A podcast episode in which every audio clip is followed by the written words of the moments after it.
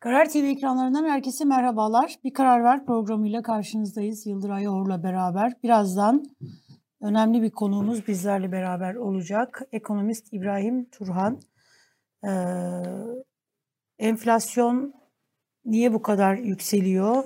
Dolardaki artış nerede duracak? Merkez Bankası dolardaki ya yani dövizdeki artışa Merkez Bankası müdahale edecek mi?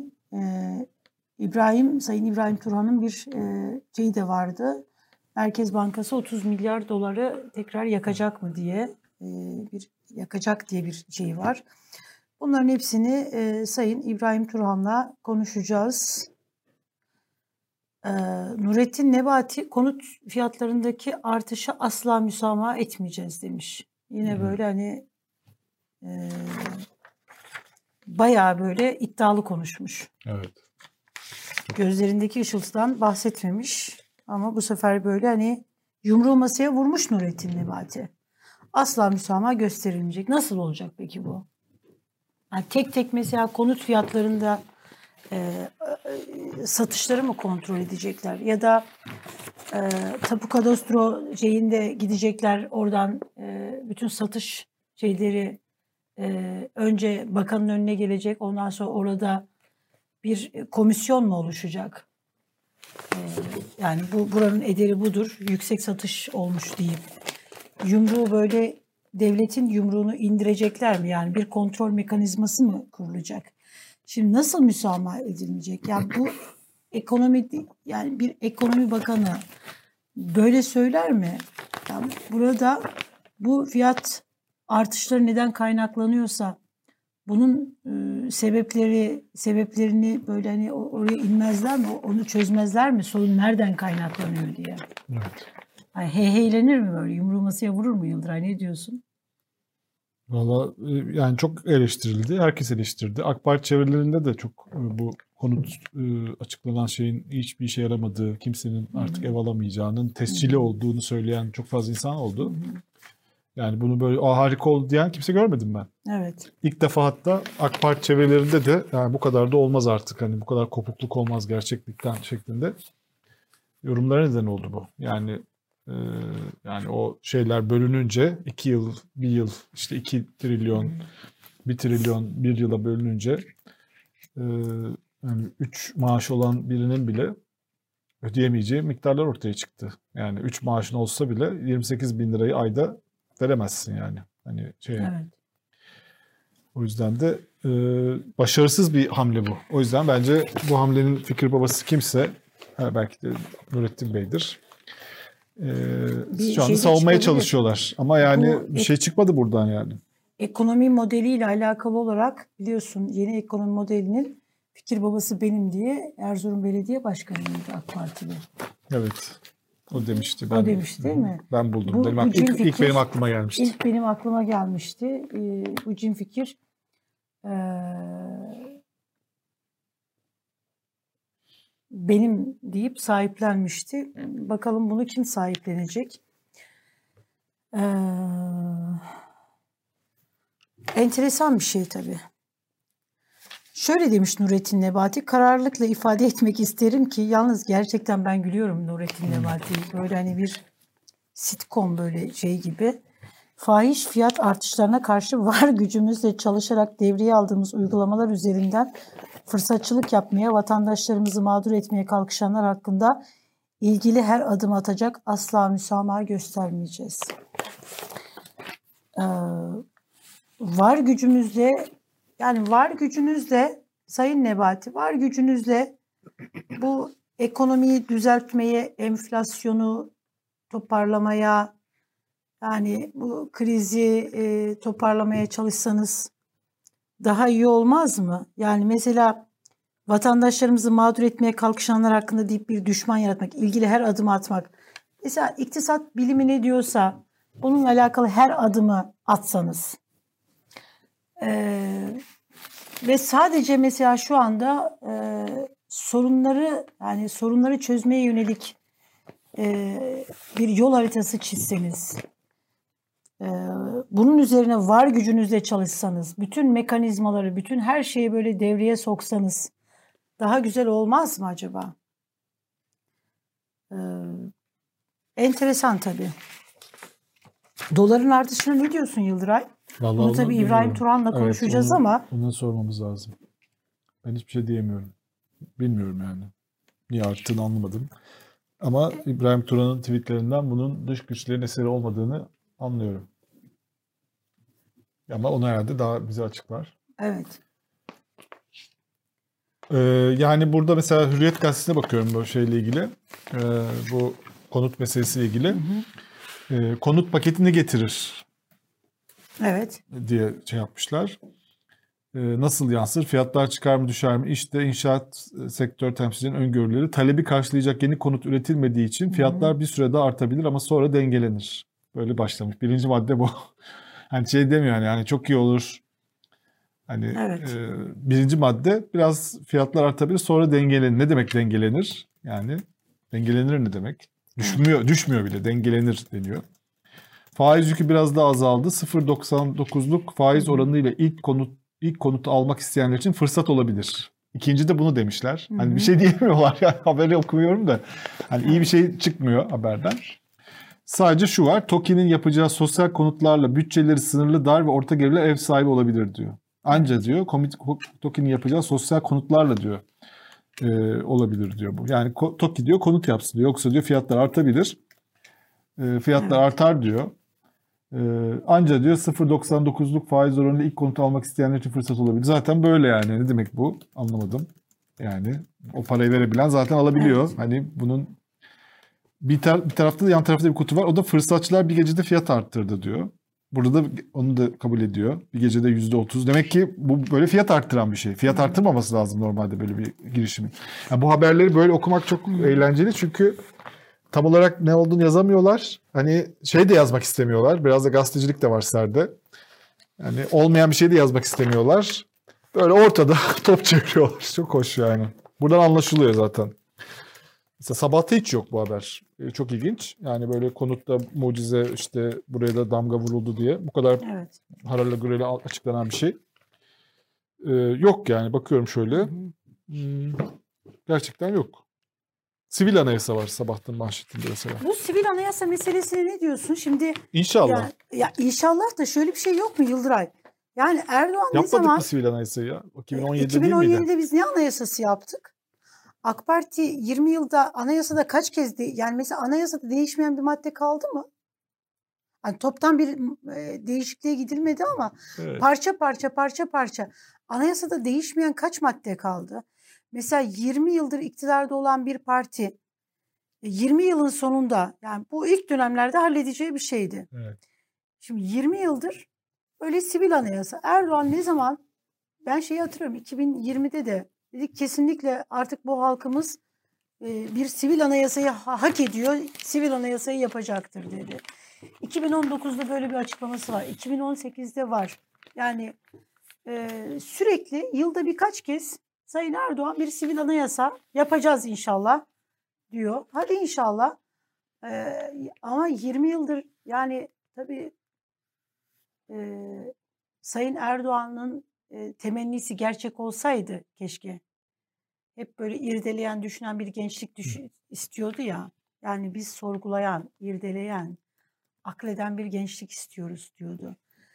Mesela hani e, böyle bir gençlik hani mesela şu soruyu sorabilir. Yani 20 yıldır neyi beklediniz o zaman? 20 yılda sivil anayasayı yapmak için. Hadi 20 yıl beklendi. Ama e, ya 2017 referandumunda tamamen sivil yani hani işe neresi geliyorsa şöyle bir anayasa şeyi var. İşe neresi geliyorsa o anda o kısmı düzeltiliyor. İşe neresi geliyorsa tekrar o kısmı düzeltiliyor.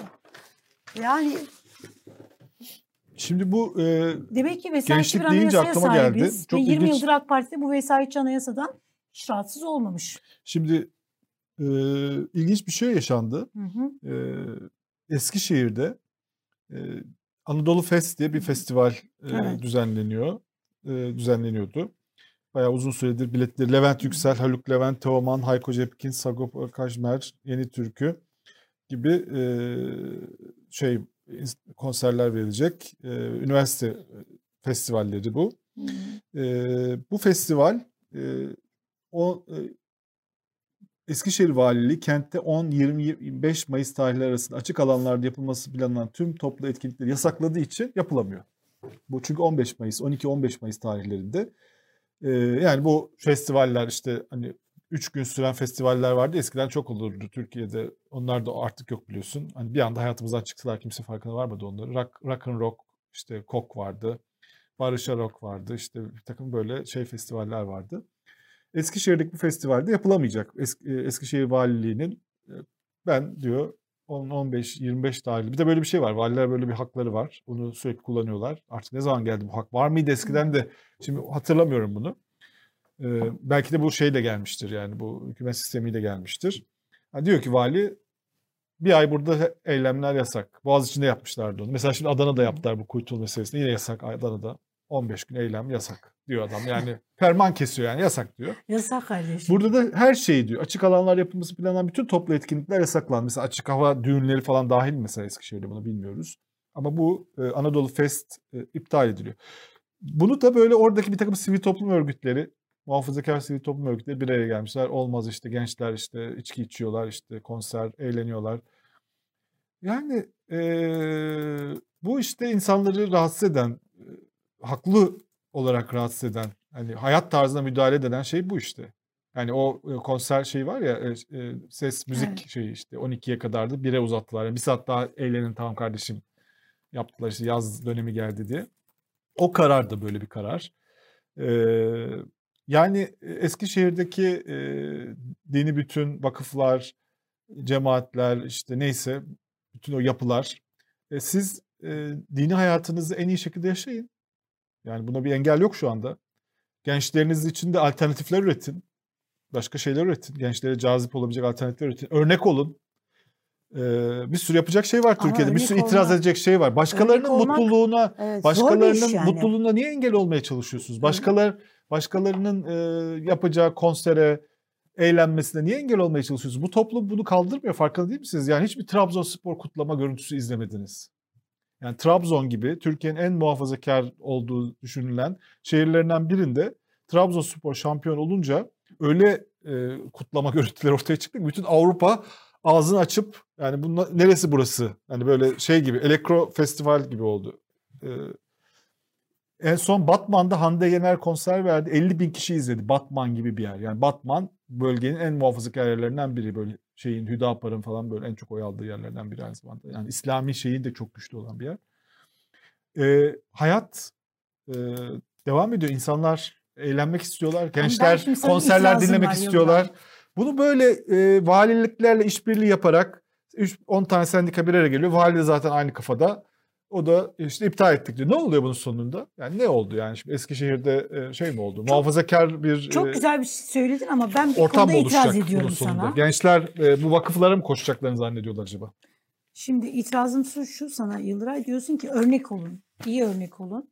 Onlar da konserlerini şeylerini yapsınlar diyorsun değil mi? İyi örneklik. Güzel yani, siz güzel, güzel konserler yapın. Başka örnek konserler yapın. ama Yıldıray. İşte konserleri yasaklayarak Ceberut böyle çok kötü hatıralar biriktiriyorlar. Çok çok kötü. Örnek oluyorlar ama iyi yönde örnek. Şimdi bu şey müsiyat başkanı bir açıklama yapmış. Evet o da çok skandal. Çok aynen. skandal, evet. skandal, skandal yani. Ee, ama bu yeni bir açıklama değil. Şimdi AK Parti e, Konya Milletvekili Ahmet Sorgun. O da demişti evet. E, 2020 e, 2020 Kasım ayının son haftalarıydı. Herkes söylüyordu ama bayağı bir insan. Ama bu mesela Ahmet Sorgun'un Ahmet Sorgun bayağı böyle bir çıtayı yükseltmişti. Fakat şimdi hadi Ahmet Sorgun şey söylemişti. Yani Türkiye'de ekonomik kriz yok. İşsizlik konusundaki şikayetler de gerçeği yansıtmıyor. Ee, işsiz değil. Türkiye'de 10 milyon işsiz yok. 10 milyon iş beğenmeyen kişi var demişti. Şimdi bunu müsiyadın söylemesi tuhaf. İş beğenmiyorlar. İş beğenmiyorlar. Hangi işi beğenmiyorlar acaba? Müsiyat, Sayın Müsiyat Başkanı. Sayın Müsiyat yani. Bunu müsiyatın söylemesi. Yani nereye gidiyorsunuz? Nasıl bir kafa yapınız var? Şimdi şöyle Nasıl bir, bir iş beğenmeme? Yani mesela Bak, onu neyi beğenmiyorlar gerçekten? Evet. Şimdi mesela bir öğretmen ben çok görüyorum. Gerçekten çok görüyorum ben. Yani öğretmen e, mesela KHK mağdurları var. O ayrı bir şey. E, yani çok iyi e, kalifiye insanlar e, benzin istasyonlarında pompacılık yapıyor. Yani iş beğenmiyor değil, iş yapıyorlar. Öğretmen insanları, atanamayan öğretmen sorunu var bu ülkede. Ee, bu insanlar gidiyor garson olarak çalışan. Ben hani şey uluslararası ilişkiler okumuş ama garsonluk yapan, işte e, hukuk okumuş ama iş bulamadığı için bir yerde sekreterlik yapan e, çok insan görüyorum. Ama bunu yapmak zorunda değil insanlar. Bu işleri beğenmeme hakları var insanların. Evet. Adam üniversiteden mezun evet. olmuş, mermer atölyesinde çalışmak zorunda değil. Bu iş beğenmemek sınıfına girmiyor. Girmiyor. Yani ama ee, insanlar o kadar kötü durumda ki. E, yani senin dediğin de doğru ama hani Hı-hı. o iş beğenmeyen insanlar da olabilir. Evet. Yani e, Sayın Müsiyat Başkanı mesela herhalde ailesi var, akrabaları var. Onların e, onları okutmuş işte ya da bir yerlere işte kolejlere vermiştir, İngilizce öğretmiştir, yurt dışına göndermiştir. Her işe giriyorlar mı yani? Çocuklarını her onların, işe böyle koydu mu acaba? Onların her işe girmeme hakkı olduğu gibi başka insanların da her işi yapmama hakkı yani ağır işleri yapmama hakkı yok mu ya? Yani ucuza e, sen e, alacaksın evet. adamı e, işte deri atölyesinde e, işte e, çalıştıracaksın e, kaç saat.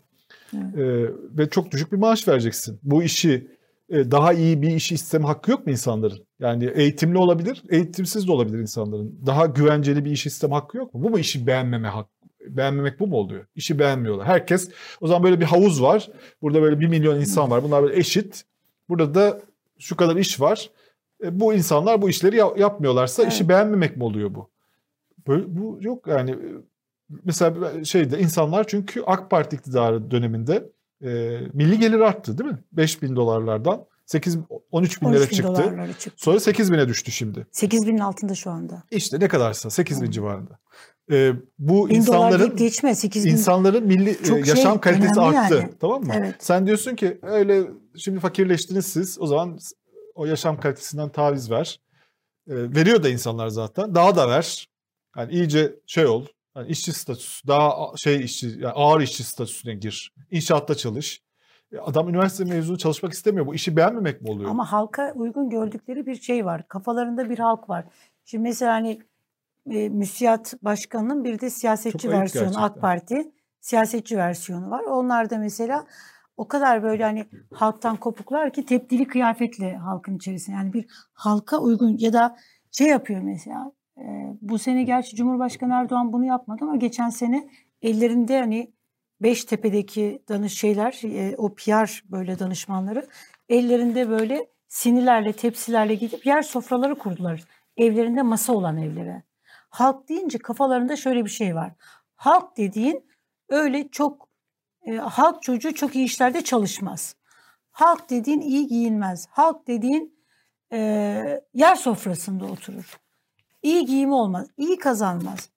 Ama halk ne zaman o zaman kıymetli? şükredecek, ha, elinde şükredecek. olan şeye şükredecek. Elinde olana da şükredecek. Siniye şükredecek, tepsiye şükredecek, tek tabaktan yemek yemeye şükredecek. Tabağını küçültecek, şükredecek. Porsiyonunu küçültecek, şükredecek bütün bunlara. Ama seçim zamanı geldiği zaman mesela seçim işte iktidar o zaman halk çok sistemi, kıymetli. Çok kıymetli halk. Öyle kıymetli ki o zaman işte mesela şöyle hani Erdoğan bir dönem eski siyasetçileri, eski siyasetçi yani siyasetçilerin e, siyaset tarzlarını da eleştiriyordu. Şöyle halka bunlar tepeden bakıyorlar. Halka işte iyi yaşamları uygun görmüyorlar filan diyordu Sayın Erdoğan ilk AK Parti'yi kurduğu dönemde. Ama yani bu halk ne zaman kıymetli? İşte hani halka diyordu aptal muamelesi yapıyorlar. Aptal muamelesi yapmayacaklar filan deyip eski siyaset. E peki şimdi Şimdi ne oldu? E, seçim zamanı gelince hükümet sistemini değiştir yani bütün yetkileri ele geçirecek o hükümet değişikliğine ihtiyaç olunca, vatandaşın oyuna ihtiyaç olunca milli geliriniz artacak. Evinizin üstüne ev alacaksınız. Ondan sonra yeri geldiğinde sözümüzün eriyiz. Yeri geldiğinde de hani o verilen sözler seçim zamanında ne demişti Binali Yıldırım? Ee, propaganda başka bir şey, gerçekleşmeyebilir. Yani propaganda ile gerçeklik arasında fark var demişti. Hmm. İşte halkın gerçeği de bu. Yani sini. Yani asıl ayıplanması gereken şey bu. Ama olmuyor maalesef. Yani eli, elde siniyle gittiği zaman oradaki o insanlar yani bizde böyle bir devlet kutsamacılığı var ya. Deseler ki kardeşim bizim evimizde masa var. bize layık gördüğünüz bu mu? Halkta bir tepki olsa bunu yapamazlar. İktidarları terbiye edecek olan halk. Evet. Yani bireyken, vatandaşlarken. o tepki evet. gösteriliyor ya. Seçimlerde, Gösteriliyor yerel ama. seçimlerde gösterildi. Ee, Yani anketlerde görülüyor zaten. Seçimleri bekliyor. Bu halkın öyle sokağa çıkma şeyi hiçbir zaman olmadı zaten. Sokağa çıkma demiyorum ama yani ben şey görünce umutsuzluğa da düşüyorum Yıldıray ya. Hala böyle bu kadar hani gelişmemiş ülke şeyinde bile değiliz. Yani gelişmekte olan ülkeydi Türkiye. Artık hani o kategoriden, o şeyden bile düşmeye başladık. Yani bu kimlik siyaseti, bu kutuplaşma siyaseti, bu inanç üzerinden yürüyen siyaset var ya. Sen Trabzonspor kutlama görüntülerine bak. Öyle bir Türkiye yok yani. Öyle Bu bir Türkiye beni yok. Ee, o mesela e, işi beğenmeyen insanların haklı olarak beğenmediği çünkü bir milli Evet. gelir. Bütün dünyada bu yaşanıyor aslında. Bu Evet. tabii adaletsiz bir şey. Ee, insanlar birazcık e, milli gelir şeyleri gelirleri artınca daha iyi işler, daha iyi yerlerde yaşamak istiyorlar, daha iyi işlerde çalışmak istiyorlar. O zaman alt tarafta e, daha zor şartlarda olan insanlar o ağır işleri alıyorlar. E, şu anda bu işler mültecilerde. Yani en ağır işler dedi. Yani beğenmiyor diyor ya. Hmm. İşte mesela çobanlık, işte inşaat sektöründeki işler, deri sanayi, işte tekstil sanayi falan böyle en ağır işler yani İstanbul'un. Şimdi o eskiden bu işleri yapan insanlar biraz daha varlıklı hale geldiler. Yani biraz dediğim hani bir miktar daha bir üst level'a çıktılar. Bu kadar saatlerce şey değil. Şimdi onları bu insanlar yapıyor. Onlar da tamam yani tabii ki böyle bir sorun var. Evet e, sınırlar e, korunsun mutlaka.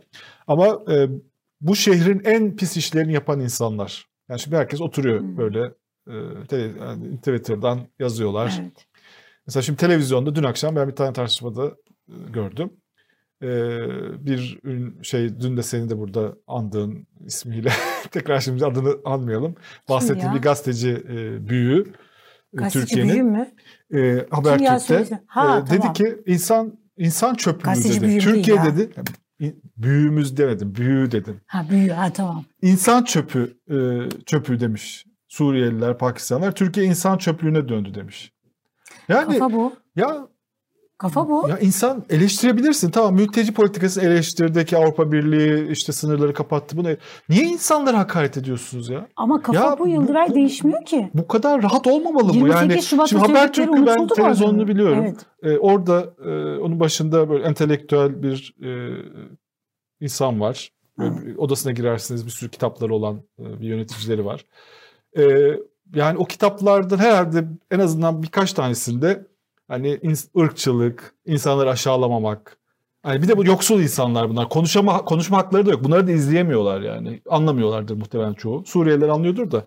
Haklı aleyhlerinin arkalarından konuşuyorsunuz. İnsan çöpü. Ne demek ya insan çöpü? Böyle bir laf edilebilir mi? Bir e, daha önce de o aynı gazetenin bir Habertürk'ün bir yazarı geçen hafta bir yazı yazdı diyor. Biz yayın olmadığı için konuşamadık da. O da diyor ki işte 5 milyon diyor cahil kadın erkek eşitliğinden habersiz insan alırsan diyor. 5 milyon insan hakkında konuşuyor. Bu 5 gazetede milyon. yazan Habertürk yazarı mı? Evet 5 Şaka milyon. yapıyorsun. 5 milyon insan hakkında konuşuyor. İnsan der ki acaba bir 100 binle haksızlık mı ediyor olabilir miyim? Yani cahil diyorsun. Kadın erkek eşitliğinden habersiz. Türkiye'de kaç kişi kadın erkek eşitliğinden haberdar? Bu mu kriterin yani sınırlarda şeyin? Yani insan hani eleştir de insanlara niye hakaret ediyorsunuz ya? İşte Ayıp diye bir şey var göbeğini yani kaşıyan gerçekten. adam böyle AK E, Parti aynı dindar şey, kesime. aynısı devam ediyor. Buradan ben. bir milim değişme yok. Yani ben umutsuzum dediğim şey yani Türkiye'ye dair bir kimlik siyaseti yani bu şeyden. İkincisi de mesela bu Ekrem İmamoğlu'nun Karadeniz e, gezisinden sonra e, Tepkiler. yani gelen tepkiler gerçekten beni ürkütüyor. Yani bu ülkede hiçbir şey mesela Dün sözüm Mehmet Yılmaz bir yazı yazdı gördün Bak, mü onu? O bunu eleştiren bir yazı yazdı. Güzel Ne? bir yazıydı. T24'te Mehmet Öyle Yakup mi? Ben, Yılmaz. ge- benim dikkatime Yani bu intikam şeyi ne zaman bitecek? Yani hani doymadınız mı bu intikam almaya evet. diye yazı yazdı. Bir de mesela şöyle bir kriter var. Mesela insanlar da aydın ahlakı, bence bunu konuşmamız gerekiyor. Aydın ahlakı, aydın namusu, kalem namusu, fikir namusu. Bunlar o kadar önemli e, hasletler, o kadar Ya bir de önemli. insanlık diye bir şey Türkiye'de var ya böyle bu konuda çok zayıf. Şundan dolayı Yıldıray. Mesela diyelim ki benim seninle aramda özel bir husumet var. Tamam mı? Bu özel husumette diyelim ki sen e, işte o gezide sen olsan ondan sonra Ertuğrul Özkök'le de aram iyi. Şimdi Türkiye'de hani baktığın zaman Ertuğrul Özkök kadar günahkar kim var? Kimse yok. Ama mesela diyelim ki e, ben seni yerden yere vuruyorum. Hazır fırsat elime geçti ya. Mesela Akif Bekir'e bu yapılıyor şu anda. Yani belli ki özel husumeti olan, geçmişte bir şeye kırılmış. Ama mesela diyelim ki Akif Bekir ile aynı derecede samimi, yakınlığı, geçmiş dönemde arkadaşlığı olan mesela şu anda diyelim hürriyetin başında o daha sakil ve pespaye durumda. Neden? Çünkü AK Parti'nin iyi döneminde sen destek vermemişsin. Daha böyle şey yapmamışsın. Bilakis AK Parti adaletsizliğe, hukuksuzluğa yani şu anda savunulacak, el, elde tutulacak hiçbir şey yok. Onu görmüyor. Ama diyor ki Akif Bekir hani sen diyor geçmişte diyor bunları ya. Ya kardeşim tamam yaptı da iyi döneminde savundu. Akif iyi döneminde iktidarın yanındaydı. En güçlü olduğu dönemde iktidarın yani bu bir eğer güç sınavıysa bu sınavın içerisinden Akif Bekir Çok da rahat bir şekilde diğer tarafta da kalabilirdi işte yani. karar İstese. camiası diyorlar ya karar karar işte çevresi ya da arkadaşları hepimiz alnımızın akıyla çıktık kardeşim bu sınavın. Neden? Çünkü iktidarın en güçlü döneminde biz bu işin konforunu yaşayabilirdik. Evet. Hepimiz. Ama en güçlü olduğu dönemde de biz dedik ki hayır kardeşim burada olmuyor. Yani bu değil diyebildi. Fakat o geçmişte bir bir yere takılmış ya. Conta bir yere tak, takılmış yani. Orada işte Nagihan'ı hoş görüyor. Ben hani dün de söyledim. Ben bu tür kavgaların devam etmesi, husumet bu kavga bir yere varılacak değil. Ama bu eleştiriyi bile e, aydın ahlakıyla, aydın namusuyla yapmıyor. Orada tak diye diyor ki Ertuğrul Özkök diyor. Yani bir şey söylemiyor. Neden? Çünkü ara iyi. Vakti yani hala bir şey var. Fakat beri tarafta Akif Bekir'le hani geçmişten bir takmış. Hala nasıl bir böyle hani bir şey duygusu o böyle üzerinde tepinmeye devam ediyor. Bu olmaz. Eğer Türkiye gerçekten düzelecekse e, bu konuda aydınlar yani o kalıplarından o işte aydın namusuyla davranılmadığı müddetçe, ahlakıyla davranılmadığı müddetçe bu ülkeden bir cacık olmaz. Bu beni endişelendiriyor Yıldıray. Evet, onda haklısın. Çok Çelen. çok O, hep, endişelendiriyor. o öyle devam edecek bir şey. Evet. Şimdi Sen Ee, devam et ben oraya geliyorum. Evet. Demet Akalın e, Cumhurbaşkanı Erdoğan sanatçılara bir iftar e, vermişti. E, iktidara yakın yani kendisine yakın böyle sanatçılara iftar vermişti. Bu iftara katılan isimlerden bir tanesi de Demet Akalın'dı. Tabii Orhan Gencebay katıldı falan bir sürü oraya katılan sanatçı var. Demet Akalın'ın e, özelliği şu. E, Demet Akalın'a bir tepki gelmişti. Çünkü müzik yasağı yani bu pandemi döneminde Gece yarısı. e, gece yarısı işte hani bütün her şey e, teker teker normalleşme süreci başladı. Ama müzik yasakları bir şekilde sanki hani pandemiden o kaldı. Bu aradan böyle bir geçmişti. Demet Akalın'a da yani o kadar iftara gittiniz. Hani keşke bir cesaret edip de müzik yasağını e, söyleseydiniz e, diye bir tepki Cenk Eren söylemişti. Sayın Cumhurbaşkanımızın iftar davetine katılan değerli sanatçılarımız müzik müzik yasağını gündeme getirdiler mi acaba? Bilgilendirirlerse bizi memnun oluruz demişti. Cenk Eren'in bu e, açıklamasına e, Demet Akalın cevap vermişti. Bu paylaşımı böyle hani e, retweet yaparak bilgilendireyim. Elbette belki kimse cesaret edememiştir ama ben tüm müzisyenler adına rica ettim söyledim demişti. Sayın Erdoğan Demet Akalın'ı seviyor. Yani sık sık görüşüyor. Eşiyle beraber de hani bir böyle o otağı gibi bir şey vardı. Orada da görüşmeleri vardı. Ondan sonra e, Demet Akalın'ın hatrı bir saat uzatılmış yani bir saat daha. Tamamıyla kaldırmaya yetmemiş. Ama bir saatte bir saattir herhalde. Bir saat uzamış. Demet Akalın da güzel bir adım demiş. Birazcık daha uzamaz. Ha gayret Demet Akalın. Bir, bir kere daha bir rica edersen bir saat daha uzar. Böylece hani sabah 6'ya kadar Ama bir Demet Akalın pardon şimdi şey yapacağız ama onu geçen hafta çok bir şey oldu. Gördün mü sen onu? Yanlış bir şey yaptı. ne yaptı? Ee, Birisi işte bu e, hapishanede olan e, bu e, yani FETÖ meselesinin hapishanede olan kadınlarla ilgili e, bir tweet atmıştı biri. Hı hı. İşte kadınların durumunu anlatan. İşte e, yani bunlar böyle yardım ettikleri için hani öyle hani hapiste olanların e, eşlerine yardım ettikleri için onlar hapise atıldı. İşte sarma sarmışlar, para toplamışlar, yapmışlar. Bunu anlatan birisi bir tweet atmış. Demet Akkalın da bunun üzerine olur mu öyle şey bunlar için mücadele etmeliyiz diye. Tabi orada şey yazmıyor yani davanın ne olduğu yazmıyor. Sadece kadınlar gördü. Sonra bir son uyarmış tabii ne yapıyorsun sen hani alacaklar seni de. do, do, dolma niyetine sarı verirler. Hatta onun hani bir Türkçesi var ya böyle şey böyle bazı harfler atlıyor falan. O Türkçelerle falan böyle tweetler. Evet. Ben bilmiyordum sildim falan diye. ha, evet. Güzel bir mizah oldu yani. Komik pek değil ama mizah iyi oldu. Evet. Evet, hoş geldiniz. Hoş bulduk, evet, merhaba. Ekranlarını, e, bilgisayarlarını ve e, telefonlarından bizi izleyenler telefonlarında YouTube'u yeni açanlar, Karar TV'yi yeni açanlar için söyleyelim. Ee, Gelecek Partisi kurucular kurucusu üyesi e, İbrahim Turhan. İbrahim evet. Turhan iktisatçı ekonomi. Başkanı, Merkez Bankası Ya eski eski eski eskiye evet, rağbet olsa İstanbul bit pazarına nur yağardı. Bırakın eskiyi ya. İşte evet. İbrahim Turhan yani. Parayla geldiniz mi yanınızda? Bu sefer e, enflasyon çok hızlı. Maalesef e, enflasyon çok yüksek. Türk parası e, getiremedim yani. Dolar... Yetmedi. Buraya gelirken yolda değerini kaybetti. Yani bize verirken de ayıp olurdu yani o parayı e, tabii, değil mi? Tabii şimdi. Yani, Valla iyiydi yani. Biz parayla bekliyorduk sizi. Şu hani bir yer değiştirme 128 milyar evet, dolarda. Evet. E, bu yayınları takip edenler bu şeyi de hatırlayacaklardır. Hoş geldiniz. Hoş bulduk. Teşekkür ederim. E, dolar aldı başını gidiyor. Yok canım biz ne, neler gördük Allah aşkına şimdi şimdi 1 lira için birbirimizi kırmayalım yani. Evet, Ama gerçi şöyle daha Artmıyordu henüz... yani bir ama 18 lirayı görmüş de henüz 18 liraya gelmediği için bu sayılmaz evet, herhalde tabii, değil tabii, mi? Işte. Şimdi 16 lirayı zorluyor. 15 3 mü 4 mü oldu? 15 5 falan yani 4. Ya ee, şimdi aslında ne oluyor?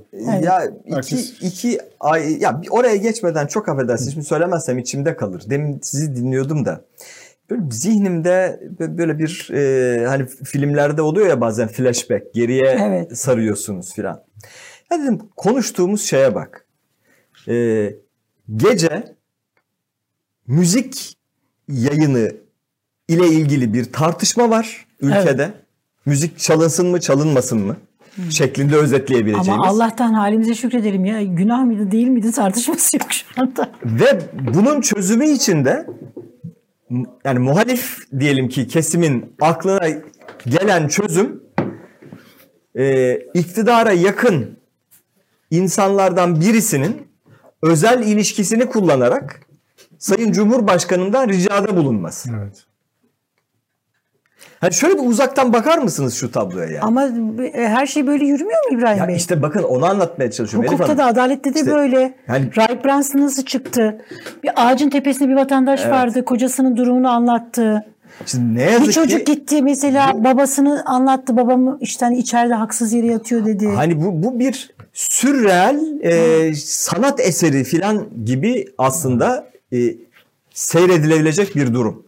Yani e, durumun da ne kadar vahim olduğunu, Türkiye gibi ülkelerde e, koşulların, e, yapının ne kadar hızlı değişebildiğini, savrulabildiğinin bence e, somut bir göstergesi. Valla hani bir an böyle bir e, kendime yabancılaştım ya. Yani sizi dinlerken ya dedim ne konuşulan ne? E, yapılan çözüm önerisi ne? Hani ya hakikaten üzüntü verici bir şey. E, Ama o rica da işte bakın öyle devlet Tabii çadır devleti değiliz, kabile devleti de değiliz. Bir saat daha. Bir saat evet. öyle devlet hemen her şeyi bir anda evet. Hani şey var ya yani. böyle. Neyse buradan çıkalım. Yani ben e, canım sıkılıyor hakikaten yani. Şey Dolara gibi. gelelim o zaman. Evet, e, o daha o daha eğlenceli, heyecanlı. Eğlenceli mi? Tabii tabii. Ne oluyor dolar? Ya şimdi, Döviz, şimdi dolar, iki, euro. Şimdi iki ayrı şey var. Yani e, dinamik çalışıyor. Birincisi küresel bir e, dinamik var ortada. Yani Amerikan doları değer kazanıyor. Her şeye karşı değer kazanıyor. Yani diğer ülke paralarına karşı da değer kazanıyor. E, dolar güçleniyor. Sebebi de çok basit. E, bu küresel enflasyon yani bir küresel salgın yaşadık. Küresel salgında talep çok düşmüştü. Evet. İnsanlar para harcamıyordu. Evlerine kapanmıştı. Gelirleri düşmüştü. Arkasından salgın bitince bu anormal bir durumdu tabii. Hani iktisadi döngünün olağan seyri içerisinde rastladığımız inişler çıkışlar gibi bir şey değildi. Böyle birden taş gibi düştü ekonomiler. Ondan sonra da düştükleri hızla çıktılar. Çıkarken de Amerikan ekonomisi daha hızlı çıktı. Evet. Enflasyon oluştu. Yani bu e, fiyat artışları başladı bütün ekonomilerde. Şimdi bunlara karşı mücadele etmekte de Amerikan Merkez Bankası önü çekiyor. Uzun bir süre hatta bunu ta bu 2008'deki küresel krize kadar geri götürebilirsiniz. O dönemden beri nispeten gevşek olan para politikasını Evet. hızlı bir şekilde sıkılaştırıyor. Dolar çok boldu. Dolar azalıyor. Azalan şeyin fiyatı artıyor doğal olarak. Yani bir olayın bu yönü var bir kere. Ama sadece bu değil tabii. Bir de olayın ikinci yönü var.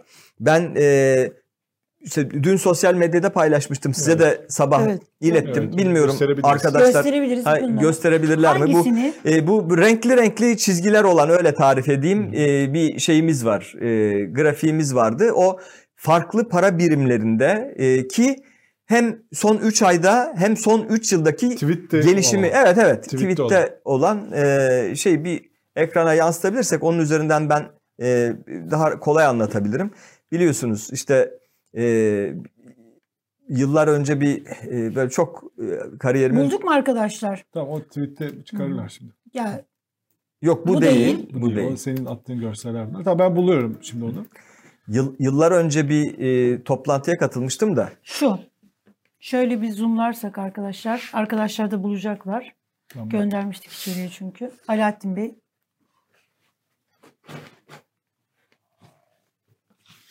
Şunu.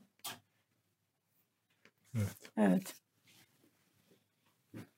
Tam ekranla girelim. Ha, evet bu bu grafik. Ee, yani şimdi bakın burada e, renkler çok tabii net görünmüyor ama en üstte gördüğünüz Türk lirası. Kırmızı renkli. Hı hı. Ee, onun hemen altında Euro'yu görüyorsunuz. Ee, onun altında birbirine yakın iki tane şey var. Daha koyu renkli olan Tayland parası. Daha açık renkli olan turuncu gibi olan e, Meksika parası. En alttaki yeşil olan da Brezilya parası.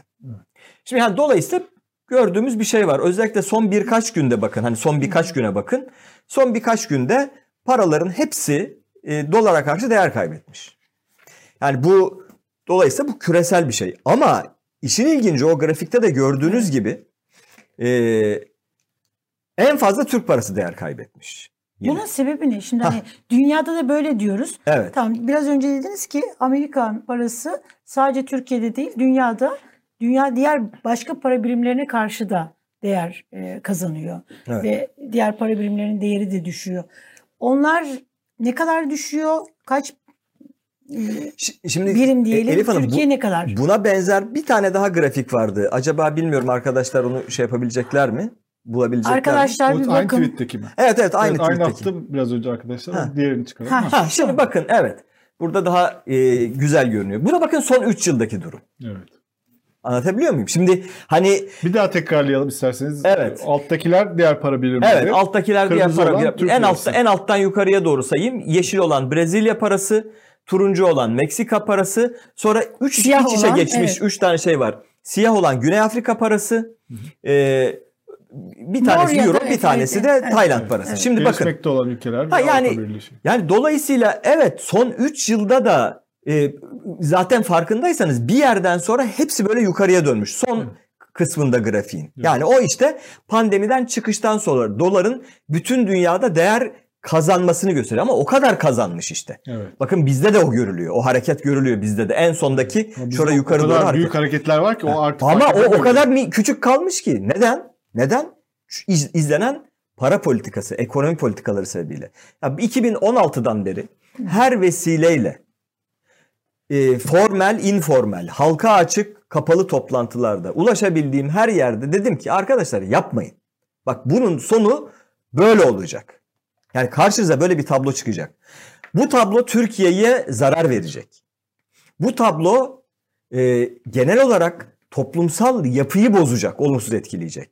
Ve bu tablo e, iktidardaki Adalet ve Kalkınma Partisi'ne de zarar verecek. Yani yani şöyle bir tablonun sorumlusu olan bir e, siyasi kadronun bundan olumsuz etkilenmemesi mümkün değil. Etkileniyorlar. Nitekim de işte sürekli değil mi? Bakın bir paket açıklama, sürekli bir e, paket açma arayışındalar. Yani üstüne üstüne önlemler açıklıyorlar. Fakat sıkıntı şu ki her açıkladıkları önlem durumu biraz daha e, içinden çıkılmaz hale getiriyor. Şimdi hatırlayın geçen yıl e, Kasım'da Aralık'ta müthiş bir kur şoku yaşadık değil mi? Bir anda evet. e, 9 lirayla başladık o döneme. Yani, Evet. bu, bu arada tabii bunun sebebi de Merkez Bankası'nın durup durduk yerde anlamsız bir şekilde faizi arkası arkasına 5 puan indirmesiydi. E, ve yani ekonomide rasyonelitenin artık tamamen ortadan kalkmasıydı. E, Merkez Bankası'nın parasal genişleme yapmasıydı vesaire. Yani bu kendi kendine olmadı. Altını çizelim. Yani çünkü bir de böyle bir argüman var. Efendim bütün dünyada oluyor. Ya bütün dünyada oluyor da bütün dünyada işte ne oluyor? 5 oluyor, 6 oluyor, 8 oluyor yani. Yani 70 olmuyor bütün dünyada. Ee, enflasyondan bahsediyorum. Şimdi kur korumalı mevduat diye bir şey çıkarıldı. Şimdi ben bunu 1994'te e, bir 5 Nisan krizi vardı. Yani izleyenlerden bilenler olur, hatırlayanlar olur, hatırlamayanlar olur. Tansu Çiller diye biri Evet var. evet Tansu Çiller'in e, başbakanlığı döneminde. Yani Tansu Çiller aslına bakacak olursanız meslekten iktisatçıydı. Sizin Ee, hocanız olabilir mi? Boğaziçi'nde. o, o kısma girmesek bak ama bu yani ya- şey olmuyor Yıldıray'da yani aşk olsun yani. aşk olsun. Şimdi yakıştı mı? Ee, yani neyse şimdi e, bir, bir dönem ders aldım diyelim kendisinden Ee, ama e, hocam olamadı. Ee, yani ders aldım ama hocam olamadı. Ee, onun ayrıntısını ben size daha sonra anlatırım. Ee, şimdi e, o dönemde yine hükümet e, Doğru Yol Partisi iktidarı hatırlatalım şeyle beraber Sosyal Evet. Demokrat Hal- Halkçı Parti diye bir, bir daha sonra e, CHP oldu sonra. işte CHP'yi oluşturacak olan parti. E, onlar iktidarda. Tansu Çiller dedi ki bu faizler çok yüksek. O zaman %70, 60-70 civarında hazinenin borçlanma maliyeti. Enflasyonda 50. Bu faizler dedi çok yüksek ben bu faizleri düşüreceğim. Nasıl düşüreceksin? Merkez Bankası'na müdahale etti. Ee, dedi ki hazine borçlanmaz piyasadan. Para piyasada kalır. Gidecek bir yer bulamaz. Düşer faiz. Dediler ki ya döviz artar. Merkez Bankası gerekirse döviz satar kardeşim. Önemli değil dedi. Ee, Eylül'de başladı bu işe. Ee, ve yani çok açıktı tabii tablo. Ee, 8 bin lira 9 bin lira o zamanki parayla söylüyorum. Civarında olan Amerikan doları önce 18 bin liraya çıktı. İlk hamlede. Devam ettiler 44 bin liraya çıktı. Ondan sonra vazgeçmek zorunda kaldılar. Bu denenmiş o zaman yani bu Merkez Bankası arka kapısı. Daha önce de açılmış. Tabii ki tabii ki canım tabii ki. Yani, Yani ilk hani kez o zaman döviz döviz döviz satarak e, kurdaki baskıyı önlemeye çalışma yani dünyada çok kez denenmiş ve hiçbirisinde başarılı olamamış bir şeydir. Ben ge- geçen katıldığımız programlardan birinde söylemiştim. Bak bir daha tekrarlayayım isterseniz. Bu konuda hani yani Türkiye'nin zaten satacak çok fazla bir döv- dövizi yok da mesela Rusya yaptı. Bu ilk Ukrayna'yı işgal ettiğinde 2014'te 2015'te Rusya ekonomisinde büyük bir sıkıntı oldu. Ee, Rusya da döviz rezervi bir hayli büyük olan bir ülke. Hani Türkiye gibi değil. Çünkü işte petrol çıkarıyor, doğalgaz çıkarıyor, kömür çıkarıyor. Bunları satarak işte demir, alüminyum filan e, rezerv oluşturan bir ülke. O zaman yanlış hatırlamıyorsam 300 milyar dolara yakın rezerv yaktılar. Durduracağız diye olmadı. Ve vazgeçtiler sonunda. E, bir süre sonra benzer bir e, durum Çin ekonomisinde oldu. Orada siyasi sebeplerle değil tamamen ekonomik sebeplerle. Evet. E, Çin dünyada en fazla döviz rezervine sahip olan ülke. 3 trilyon dolar rezervleri var. 3 trilyon dolar. Yani Türkiye'nin milli gelirinin 4 katı kadar Evet. döviz rezervleri var. Onlar 800-900 milyar dolar sattılar. Kuru kontrol edeceğiz diye. O da olmadı. Yani, yani dolayısıyla bu olmaz. Şimdi da- benim e, vurgulamaya çalıştığım şey o dönemde e, yine belki o dönemi e, hatırlayanlar çıkacaktır. E, birkaç tane banka iflas etti. Yani e, bankacılık faaliyetini yürütemez hale geldi. Ve bunun üzerine bir panik oluştu. İnsanlar ya acaba bizim e, paralarımızı koyduğumuz bankalarda da sıkıntı olur mu diye bir bankalara hücum oldu. bankalar mevduatları ödeyemeyecek duruma düştü. Buna tabii yani bunun karşısında kimsenin durması mümkün değil. En sağlam banka bile dayanamaz böyle bir şeyde Allah korusun. E, Dolayısıyla hükümet de o dönem için mantıklı bir karar açıkladı. Dedi ki bankalardaki bütün mevduat kardeşim hazinenin %100 garantisi altındadır. Dolayısıyla hiç panik olmayın. E, bankalara gidip de öyle paranızı çekmek için uğraşmayın. Bütün para hazinenin garantisi altında. Şimdi e, böyle olunca panik durdu. Yani o an için atılması gereken zorunlu bir adımdı. Neden? Başta bir yanlış yaptığınız için ama. Hani bunu da özellikle altını çiziyorum. Şimdi kur korumalı mevduat doğru bir karardı o an için. Neden? Başta yanlış bir şey yaptığınız için çünkü. Yani siz önce bir yanlış yapıyorsunuz. Yani girilmemesi gereken bir yola giriyorsunuz. Ondan sonra da e, ne yapayım burada yapabileceğim başka bir şey mi var? E doğru oraya girdikten sonra yapacak başka bir şey yok ama niye oraya girdiniz yani? Mecbur değilsiniz ki. Şimdi kur korumalı mevduat.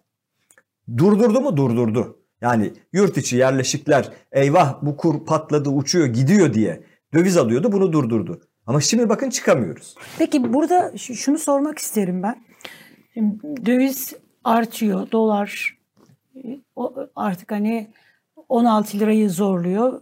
Durdurulabilir mi bu yükseliş? Hani, e, Dur fakat Yine mi satışla durduruldu? şu anda? Yok hayır yani bu satışta duracak seviyeyi geçti Yıldıray Bey. Yani bak şöyle bir şey söyleyeyim size. Bu arada sizinle beraber bakın bir hesap da yapalım. Ee, ilginç olur. Şimdi kaynakların verilerin bir kısmı halka açık. Yani onları hala görebiliyoruz.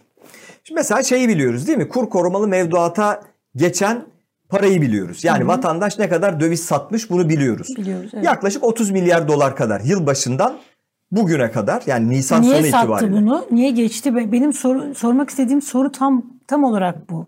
Belki hani bunu bu soruyu da sorarsam Tabii. Ee, şimdi mesela hani kur artışı böyle devam etti. Bunun bu çünkü hükümet yani bu kur korumalı e, mevduattaki hazine şeyi de artacak oradaki. Katkısı da artacak. Dolayısıyla orada bir devlete maliyet de oluşacak. Yani hükümet ne dedi? Siz getirin dolarlarınızı bozun. Evet. Getirin. Kur ne de- kadar artarsa- artarsa aradaki farkı ben, Ben ödeyeceğim, ödeyeceğim, dedi. E devletin üzerinde bir daha böyle bir kampur. e, Vallahi bunun devletin maliyeti, de- bunun şeyi Bunu düşünmüyorlar devletin artık. de- devletin üzerindeki diğer yüklerle karşılaştırıldığı zaman bu şu an itibariyle ihmal edilebilir bir düzeyde. Yani toplam şöyle hesap edelim. 30 milyar dolar satıldı. Hı hı. Şu anda 800 e, milyar do- e, liranın biraz üstünde kur korumalı mevduatın e, toplamı. Evet. Ee, yani bugünkü e, parayla düşünecek olsak aşağı yukarı demek ki 60 milyar doların bi- biraz altında bir paradan bahsediyoruz. Yine hesap kolaylı olsun toplamına 60 milyar dolar diyelim biz kur korumalı mevduatın. Ee, bunun ortalaması da yani 3 aşağı 5 yukarı tabii çünkü değişik tarihlerde geçildi ya. Evet. Siz hangi tarihte dövizinizi bozduysanız o tarihteki kur baz alınarak yapılacak aradaki farkın hesaplanması. Orada da bir ortalama alacak olursak 14 lira civarında bir ortalama dönüşüm kuru olduğunu ben varsayıyorum. Demek ki şu anda 15,5 lira olduysa 1,5 lira 60 milyar dolardan 90 milyar Türk lirası hazineye bir ilave yük olmuş burada. Bir şey değil yani. Bir şey değil mi? Evet. Ya evet. Şimdi e, bu biraz önceki şeye Ha, devam demin, edersek. de- demin şeyi söylüyordum. Yani e, bu 60 milyarın kabaca yarısı dövizden Türk lirasına dönen geri kalanı zaten bir de şimdi bakın öyle bir şey var da enteresan. Ya. Türk lirasıydı bu mevduat. Biz dedik ki biz liralaşacağız. Nasıl liralaşacağız?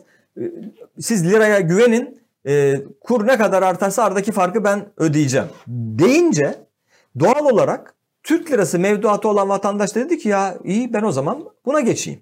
Yani normalde o ana kadar, o saate kadar dövize dönmemiş olan bir 30 milyar e, dolar karşılığı yaklaşık 400 milyar lira mevduatı da biz dövize endeksli hale getirdik. İşte tıpkı o 94'teki örneği onun için verdim.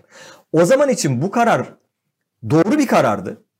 Hani bizim programında da bir karar ver ya. evet. Şimdi bir karar vermiş hükümet. Yapacak bir şey yok. Ben bütün mevduata hazine garantisi vereyim dedi. Burada da ne yaptı? Yapacak bir şey yok. Bütün mevduatı dövize endeksliydi. O zaman doğru bir karardı. Şimdi doğru bir karar değil Şimdi diyorsun. 94'teki kararın sonucu ne oldu bakın. Sonucu ne oldu? 2001 krizi oldu. Demek ki o zaman da doğru bir karar değilmiş. E tabii ya çaresizlikten alınmış. Başka yapılacak bir şey yok.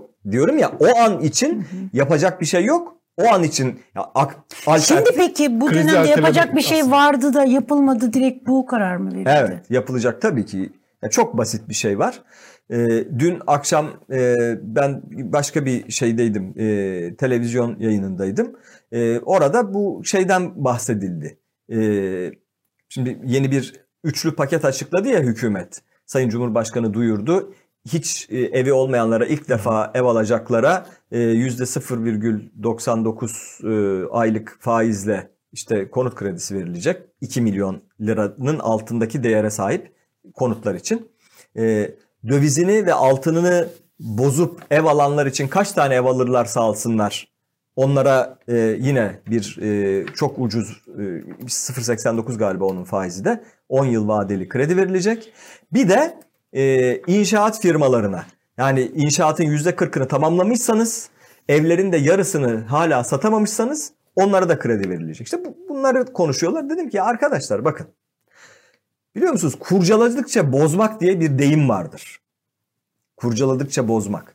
Ekonomi böyle 3 kişinin 5 kişinin bunlar çok akıllı çok zeki insanlar da olsun olsa oturup bir böyle bir masanın etrafına e, bulacakları akıllarına gelecek parlak fikirlerle böyle cin fikirlerle idare edilecek bir şey değildir.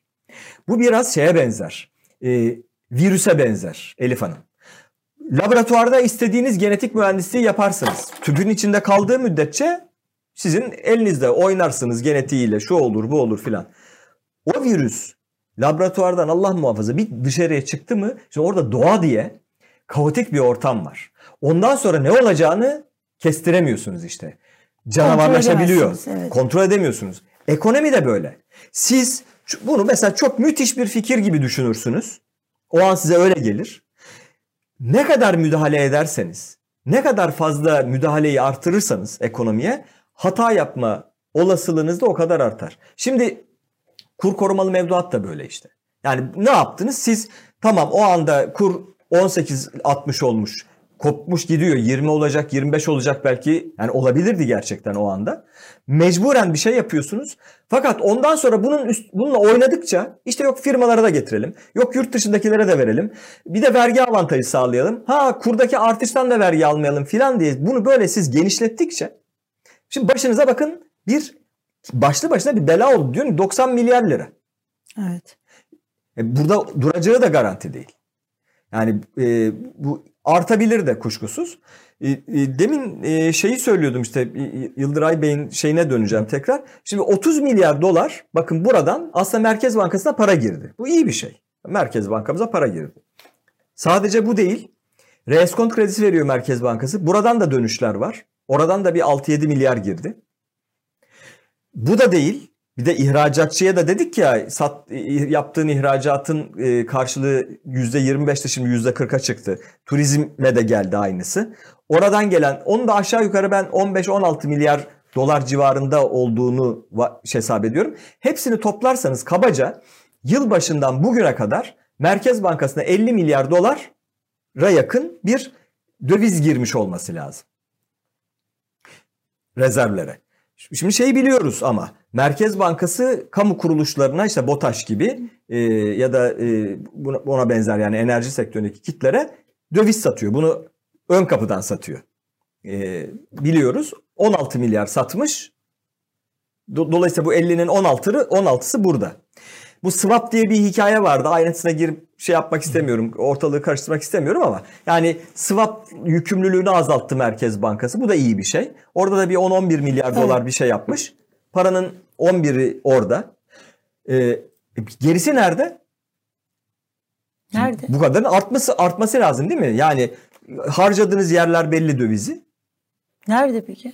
E, işte satmışlar. Yine bu Yine şeyi tutmak Tabii için. ki kuru tutmak için satmışlar.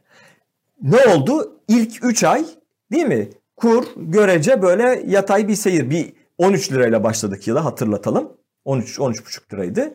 Önce bir 14,5 14.80'e kadar bir çıktı. e, Ukrayna Savaşı'ndan sonra. Sonra uzun bir süre orada durdu. Neye benziyor bu? 2020'dekine benziyor. 2020'de de öyle olmuştu hatırlayın böyle. Uzun bir süre e, sabit kaldı kurlar. Sonradan biz öğrendik ki orada 128 milyar dolar rezerv satılmış. Şimdi de yaptığımız hesaba göre yaklaşık yani ben diyeyim 25 siz deyin 30 milyar ilk 4 ayda rezerv satılmış. Bu da son derece aslında sağlamasını yapmak kolay. Dış ticaret açığı da ilk 4 ayda 32,5 milyar dolar oldu çünkü. Yani demek ki Türkiye artık kendi dış ticaret açığını olağan yollarla yani uluslararası sermaye piyasalarında e, yabancı sermaye girişiyle ya da yurt dışından finansman sağlayarak kapatamıyor. Oluşan dış ticaret açığını Merkez Bankası rezervlerini kullanarak kapatmak zorundayız. Evet çok enteresan. Tamam mı? Yani bak hesap oradan da gitsem, buradan da gitsem aynı Peki, şeyi buluyorum. Şimdi bu ne kadar sürdürülebilir? Son, evet ne kadar 30 sürdürülebilir? milyarımız daha kaldı. Sonra ne olur? O Tekrar da bitti. Yani iyi olmaz. O zamana kadar inşallah aklı selim hakim olur. Yani bunun bö- böyle bir netice alınamayacağı görülür. Bir daha Kasım'da Aralık'ta yaşadığımız şeyleri inşallah bir daha yaşamayız. Yani son e, ilk 4 ayda 30 milyar harcandı. O zaman bir 30 milyar daha 4 ay bizi götürebilir mi? E, şimdi tabii yani e, Nasıl hesaplanıyor? Böyle bir şöyle- bakkal hesabı oldu benim yani Yıldıray Bey tabii yani e, önümüzdeki dönemde e, bir de şöyle bir problem oluyor. Yani onu da belki e, kısaca söylemem lazım. Şimdi ben şimdi şurada bir şeyimiz var. İşte su var, değil mi? Bu, bu suyun piyasada bir satış fiyatı var. E, diyelim ki suyun e, satış fiyatı 1 lira olsun. Ben bedava su dağıtıyorum kardeşim dersem suya ihtiyacı olmayan insanlar da geliyor değil mi oraya? Toplanıyor. Ya bedava bir şey varmış alalım biz de diye. Ee, şimdi döviz için de aynı şey geçerli. Siz dövizi ekonominin dengelerini sağlaması gereken yerde tutmak istemeyince yani onu bastırmak isteyince ihracatı sıkıntıya sokuyorsunuz. İthalatı aslında kolaylaştırıyorsunuz. Yani hani e, peki ben bunu niye yapıyorum? Niye bu ille e, dövizi bastırmak istiyorum? Çünkü başka bir hata yapmışım daha evvel. Başka bir günah işlemişim. İlk günah. İlk günah ne? Faizi düşürmüşüm. Şimdi faizi anlamsız bir şekilde bir işe de yaramıyor ha bu arada. Bir işe de yaramıyor. Anlamsız bir şekilde düşürüyorsunuz. Onu düşürdüğünüz için kur üzerinde baskı oluşuyor. Onu bastırmak için uğraşıyorsunuz. Bu sefer ekonomideki bütün dengeleri bozuyorsunuz. Sonuç dış ticaret açığı böyle gider mi? Bakın hesap yapması basit. 4 ayda 32,5 milyar dolar olduysa aynı eğilimle devam etse bu. Yıl sonunda 100 milyar dolar olacak. 4 ay daha sat, satabilir. 30. Ha, 100 milyar dolar olacak yıl sonunda dış ticaret açığı. E hani turizmde iyi bir yıl ben olmasını bekliyorum bu yılın. Ee, yani 2019'daki performansı hatta belki ondan biraz daha iyi bile olabilir. E şimdi e, yani çünkü işte e, Ruslar dünyada başka hiçbir yere gidemiyor. Türkiye'ye gelecekler doğal olarak. İşte Körfez bölgesinden gel- gelişler başladı. İşte yabancılar ev alıyorlar Türkiye'de giderek. Bunlar hep bu dış açığın kapanmasını kolaylaştıracak şeyler. Ne kadar olur? En iyimser senaryoyla ben e, hesap ediyorum. Olabilecek e, olan şey e, bu trend böyle devam ederse milli gelirin %7'sini geçen bir cari açıkla biz yılı bitiririz. Şimdi milli gelirin %5'ini geçen de bir bütçe açığımız var zaten. Bugün itibariyle kesinleşmiş olan yıl sonunda. Şimdi ikisini toplayınca milli gelirin %13'ü kadar bir hem dış açık hem bütçe açığı toplam açık oluşuyor. En son milli gelirin %13'ü kadar bütçe açığı olduğu yıl 1993'tü arkadaşlar. Kriz. Arkasından işte 94 yaşandı. Peki bu e, bir seçim yılı şu anda Türkiye'ye girdi. E, Bir yıl kaldı seçim aslında. E, Bu rakamlar seçime doğru tabii iktidar rakamda iyi tutmaya çalışacaktır. Yani doları böyle bir anda yükseldiği bir ortamda gitmek istemeyecektir. Enflasyonda zaten bir baz etkisi olacak. Nasıl yapmayı yapabilecekler bunu? Yani böyle bir bunu başarmalarının bir formülü var mı yoksa hani seçime doğru giderken tutulamayacak mı bu dolar? Öyle bir aşamada mı olacağız? Hani öyle bir öngörü var mı? Yani e, şimdi kurdaki şeyi kestirmek çok kolay değil. Yani e, orada çünkü birçok faktör etkili oluyor. Yani mesela enflasyon etkili olacak. Şimdi e,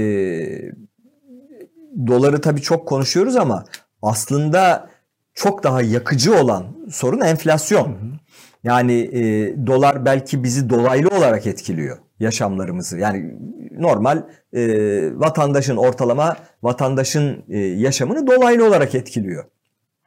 Ama enflasyon doğrudan etkiliyor hayat pahalılığı olarak. Şimdi e, enflasyon %70'e geldi en son. Yani Tü- Türkiye İstatistik Kurumu'nun açıkladığı rakamlarla e, üretici fiyatlarında %120'ye geldi. E, yani bu 1990'lı yıllar bir heyulası var ya işte e, tek parti hükümeti olmazsa 90'lı yıllara geri dönülür. E 90'lı yıllara geri döndük zaten. E, yine sizinle paylaştığım grafikler var arkadaşlar. O enflasyon grafiğini böyle çanak gibi olan e, iki grafik vardı. Birisi ben e, 18 Ocak'ta e, yine bir yayında paylaşmışım e, bunu. Demişim ki bakın enflasyon e, iyi gitmiyor. E, bu böyle giderse hükümet bu enflasyonu bulduğu seviyeye geri getirecek ve e, aldığı yerde bırakacak e, diye bir şey söylemiştim ifade. O benim tahminim. E, iki renkli bir grafik o. Şu herhalde. Bu, bu gerçekleşen bakın. Evet. Bu gerçekleşen. 2002'deki aldığı gibi bırakıyor. Ha, e, a- aynı şey. İyi kiracı. Ya, bu da benim tahminim. Bakın bunu 18 Ocak'ta söylemiştim.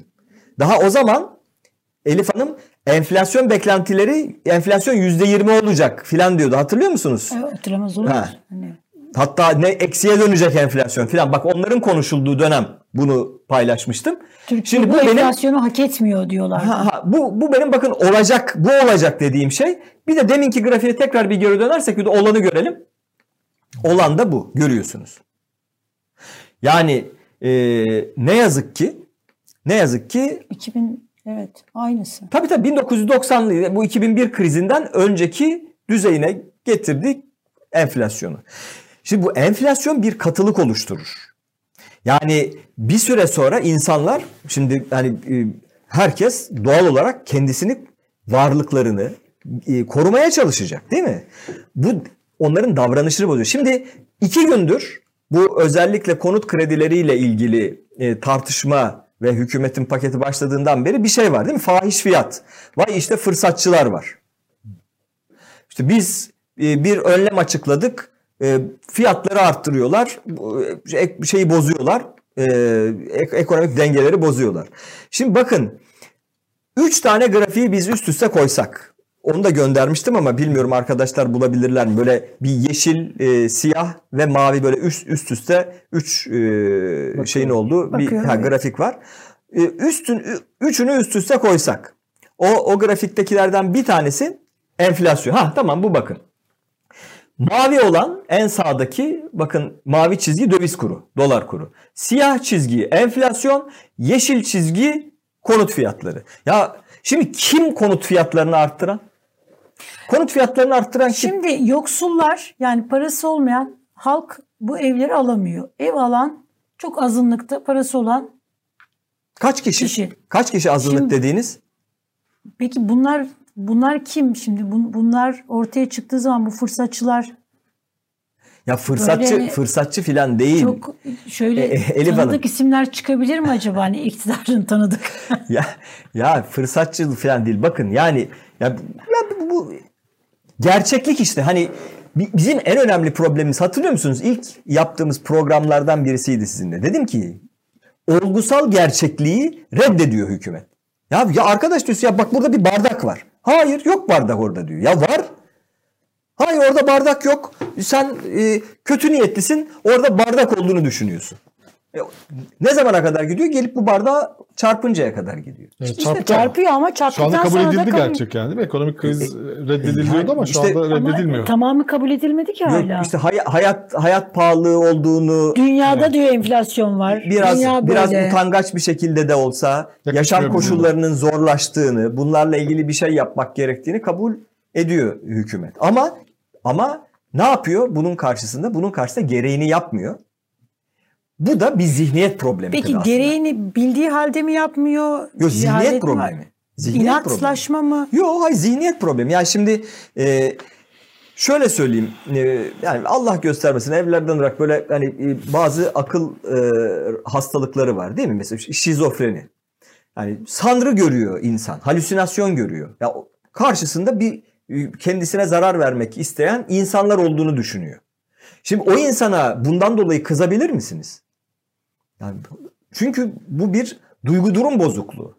Ben Türkiye'nin de bir duygu durum bozukluğu yaşadığını düşünüyorum. Ama bundan bütün halk zarar görüyor şimdi. Bütün Evinizde- halk yaşıyor zaten. Sadece hükümet Evinde yaşamıyor. yani evinde olsa hani bir çoluk çocuk akraba tamam ama yani o aile şu anda hani bu bütün ülkeye zarar veriyor.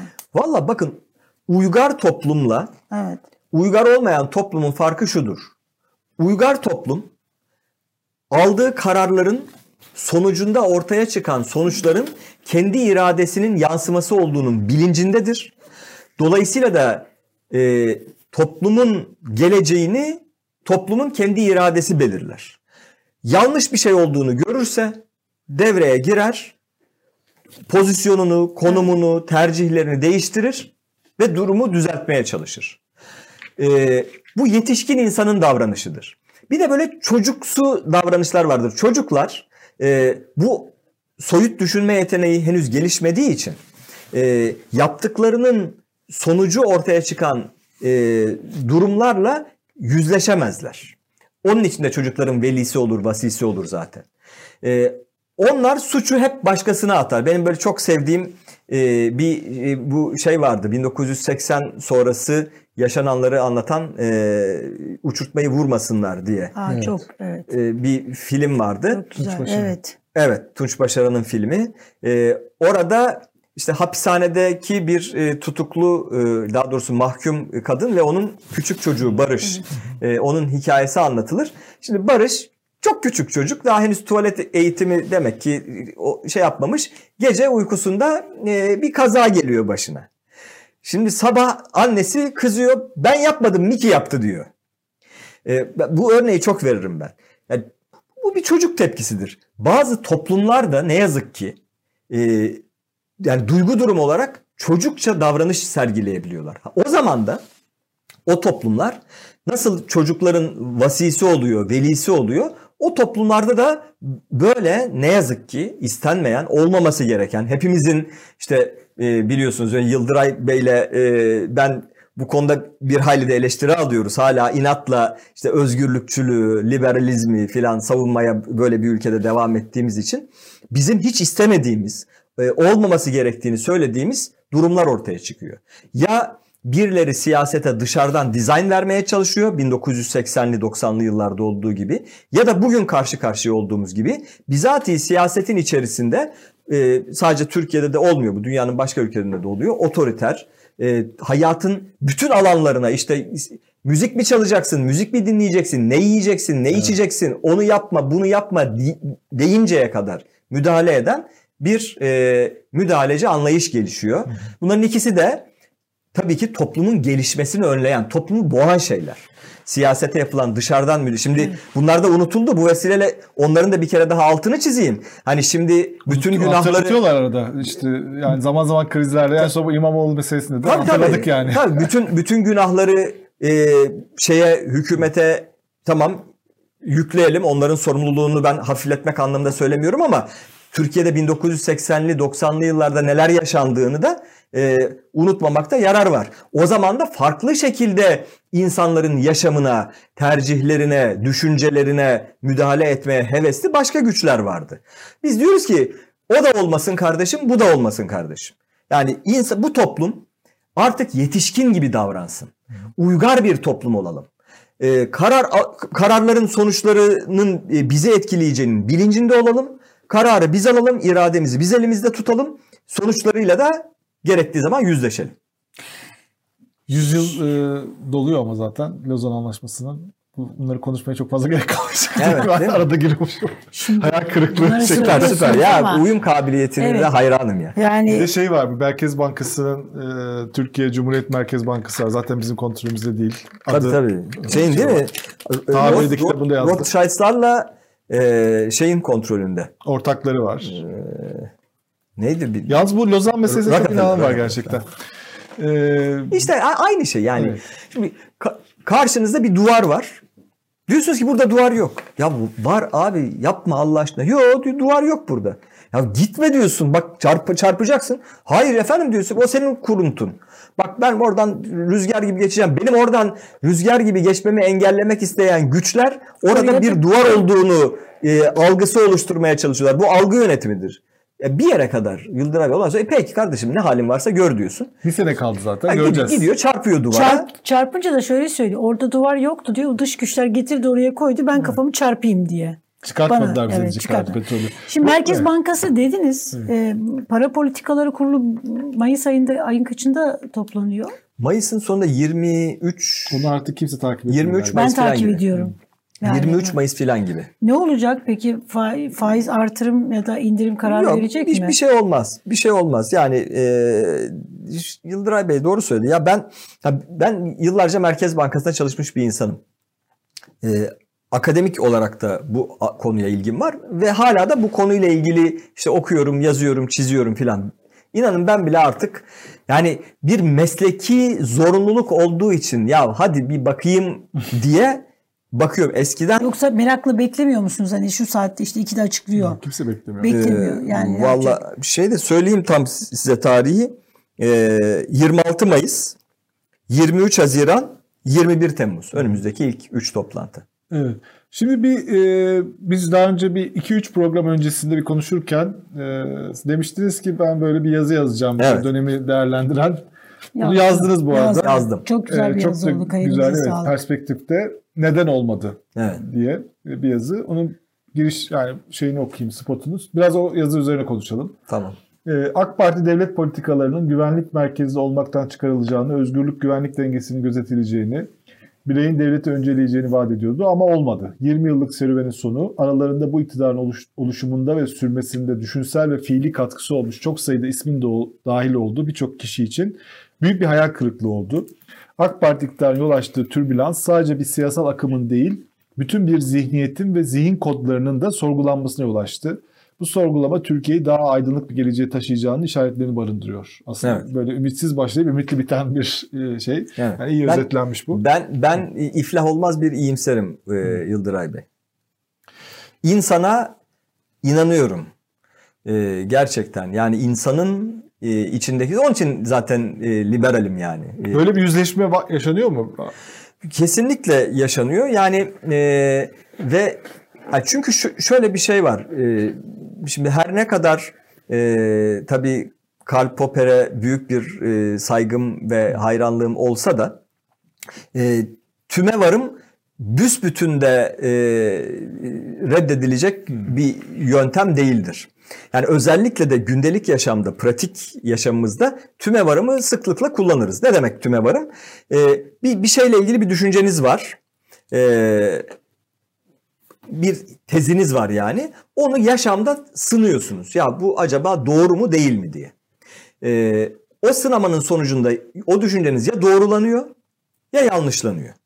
Ee, yanlışlandığını gördüğü zaman insanların çoğu ya burada bir problem var demek ki benim düşüncemde bir problem varmış deyip dönüp o düşünceyi gözden geçiriyor. Ee, şimdi yani e, genellikle işte büyük krizlerde e, zaten insanlığın önemli düşünsel açılımları da hep böyle kriz dönemlerinde oldu. Yani orta çağı yaşamasaydı Avrupa herhalde e, aydınlanma gibi bir e, değişim söz konusu olmazdı. Ya da e, feodalitenin oluşturduğu olumsuzluklar e, Avrupa'yı böyle gırtlağına sıkmasaydı sanayi devrimi diye bir şey ortaya çıkmazdı. Şimdi keza aynı şekilde de hani yazıda da çok uzun tabii e, sağ olsun eksik olmasın Karar Gazetesi de iki gün e, arka arkaya Yani çok yayınladı. güzel Evet. Ee, yani şey kendi tarihimize bakalım. Şimdi işler yolundayken yani Osmanlı Devleti iyi kötü işte Doğu'nun iki büyük merkezi imparatorluğundan birisiyken yani yine problemler vardı. Yok değildi biliyoruz işte bir sürü laihalar yazılmış değil mi? Bir, bir sürü tembihnameler yazılmış. Yani o zaman da işlerin sıkıntılı olduğunu düşünen insanlar her zaman olmuş. Ben hatta e, bu bir, burada parantez açayım. Ee, çok sevdiğim bir şeydir. Bu özellikle e, kamu yönetimi, Türkiye'de kamu yönetimi reformu yapmak isteyenlere hep e, e, şey yaptığım, önerdiğim bir e, dörtlük vardır. E, diyor ki şöyle, yıkılıp dur bu nizam, sanma ki bizde düzele. Devleti çarhı, çerhideni verdi kamu müptezele. Ebbabı saadette gezen şimdi hep hazele, işimiz kaldı hemen merhameti lem yezele. Bir sadeleştirerek söyleyeyim. Diyor ki e, bu düzen yıkılacak. Yani bu düzelmez artık. Yani bizim de buna bir şey yapabileceğimizi zannetmiyorum ben. E, şu kahrolası kader, çerhideni dediği, şu aşağılık e, şey, e, çarkı felek, işleri hep müptezellere veriyor. Bakıyorum Ebbab-ı Saadet dedi mutluluk kapısı devlet demek evet. yani. Devlette görev alanlar hep yetersiz, ehliyetsiz, liyakatsız kişiler. Bundan sonra bizim işimiz Allah'a kaldı. İşimiz kaldı hemen merhameti lem yezele. Kim söylemiş bunu biliyor musunuz? Padişah 3. Mustafa. Böyle kamuda reform yapmak isteyenler ben hep bunu örnek veriyorum. Padişah ya. Hani ar ya arkadaş yani yani Ağzının her şeyi dilin ucundaymış diye Şimdi düşündüm. şimdi bakın e, böyle şeyler demek ki arada hep olmuş. Ama ama 18. yüzyılın sonunda 19. yüzyılın başında çok önemli bir kriz yaşanmış. Devlet yani devleti idare eden o zaman Osmanlı Devleti Hindistan'da da aynı şekilde şunu görmüşler. Ya biz yeniliyoruz arkadaş. Biz yeniliyoruz. Bir şeyler yanlış. Bu mesela en travmatik olanın Kırım'ın kaybedilmesi olduğu söylenir. Çünkü Kırım başından beri hep Müslüman toplumların yaşadığı bir toprak. Yani fethedilmiş, e, tırnak içinde söylüyorum bu ifadeyi, gavurdan alınmış bir toprak, kazanılmış bir toprak değil. Müslüman toprağı ve Ruslar geliyor işgal ediyor. Bir saltanat eğer burada biterse orada Cengiz'in torunları var. Onlar gelip devam edecekler. Evet, gibi bir şey var. O da ortadan kalkıyor. Şimdi bunun üzerine insanlar diyor ki arkadaş demek ki biz bir şeyi yanlış yaptık. Buradan bir düşünce doğuyor ortaya. Bu düşünce de şunu söylüyor. Diyor ki biz Müslümanız. E, ve inancımıza göre bizim üstün olmamız lazım. Bize böyle bir ilahi vaat var. E, ama gerçek böyle değil. Demek ki bir problem var. Nedir problem? Buraya iki tane cevap çıkıyor. Birinci cevap diyor ki ya biz iyi Müslüman olmadık demek ki. Daha iyi Müslüman olmamız lazım. Müslümanlığın gereklerini daha iyi yaparsak bunu düzeltiriz. Tanzimat fermanında böyle bir şeyle başlıyor zaten değil mi? 150 yıldır bütün, diyor şeriattan uzaklaştık tabii, böyle tabii, oldu tabii, diyor. Tabii tabii yani onların hepsi işte Nam Namık Kemal, İbrahim Şinasi, Ziya Paşa falan okursanız görürsünüz ki aynı zamanda böyle bir dini bir heyecan içerisinde yazmışlar yazdıkları şeyleri. Fakat bir süre sonra onun da olmadığı, e, onun da çalışmadığını görüyorlar. Başka bir akım çıkıyor bu sefer. Ya bu din sebebiyle oldu bu. Bu e, hani meşhur tartışma İslam mani terakki midir? Yani gelişmeyi önleyen bir şey midir? Amili terakki midir? Yani bu sorgulamalar durup durduk yerde olmaz. Bir sıkıntı olur öyle olur sorgulama. Şimdi bizim e, Yıldıray Bey benden biraz daha geriden geliyor ama biz aşağı yukarı aynı neslin şeyiyiz, e, sayılırız yani e, mensupları sayılırız. Bizim büyük bir idealimiz vardı. Dünyayı değiştirecektik. Her şey daha iyi olacaktı. Adil e, ve hakkaniyetli bir düzen kuracaktık. E, ve bunun içinde kendimizi de çok iyi yetiştiriyorduk. Yani felsefe okuyorduk, e, sanat okuyorduk, edebiyat okuyorduk. Batı düşüncesini okuyorduk, Doğu düşüncesini okuyorduk. Onlarla hesaplaşmaya giriyorduk. Tarihe bakıyorduk vesaire vesaire. Şimdi bu arada da karşımızda şeyler vardı. Başka görüşten olan insanlar vardı. Şimdi bize diyorlardı ki hayır e, işte şeyin Marx'ın Engels'in görüşleri daha doğru. Bunlarla biz tartışıyorduk zaman zaman e, fikri düzeyde. E, ve onlara biraz da böyle hafif istihza ile bir şey söylüyorduk. Ya diyorduk ki arkadaş bu tamam yani kağıt üzerinde çok güzel görünüyor ama söylediğiniz şeyler. Uygulamasına bakalım bunu. Yani nerede uygulanıyor? Bu işte Sovyetler Birliği'ne bakın. Diyorlardı ki ya Sovyetler Birliği gerçek e, komünizm değil. E Çin'e bakalım. Çin de gerçek komünizm değil. Arnavutluğa bakalım. O hiç değil. Biz de diyorduk ki ya arkadaş e, bir şey vardır.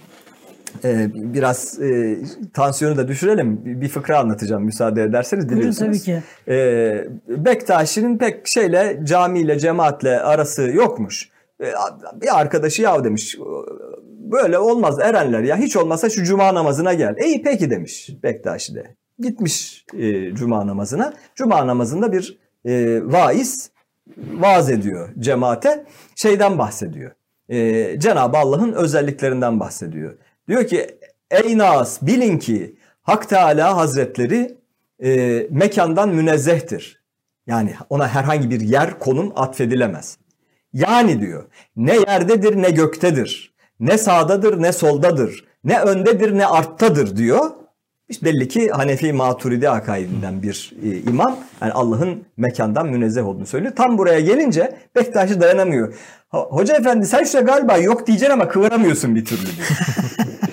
Şimdi, şimdi bunu anlatırdık. Bu fıkrayı anlatırdık. Diyorduk ki yani, yani siz öyle bir şey tarif ediyorsunuz ki tamam kağıt üzerinde çok güzel. Ama uygulamaya gelince korkunç bir şey çıkıyor ortaya. Burada bir yanlışlık yok mu?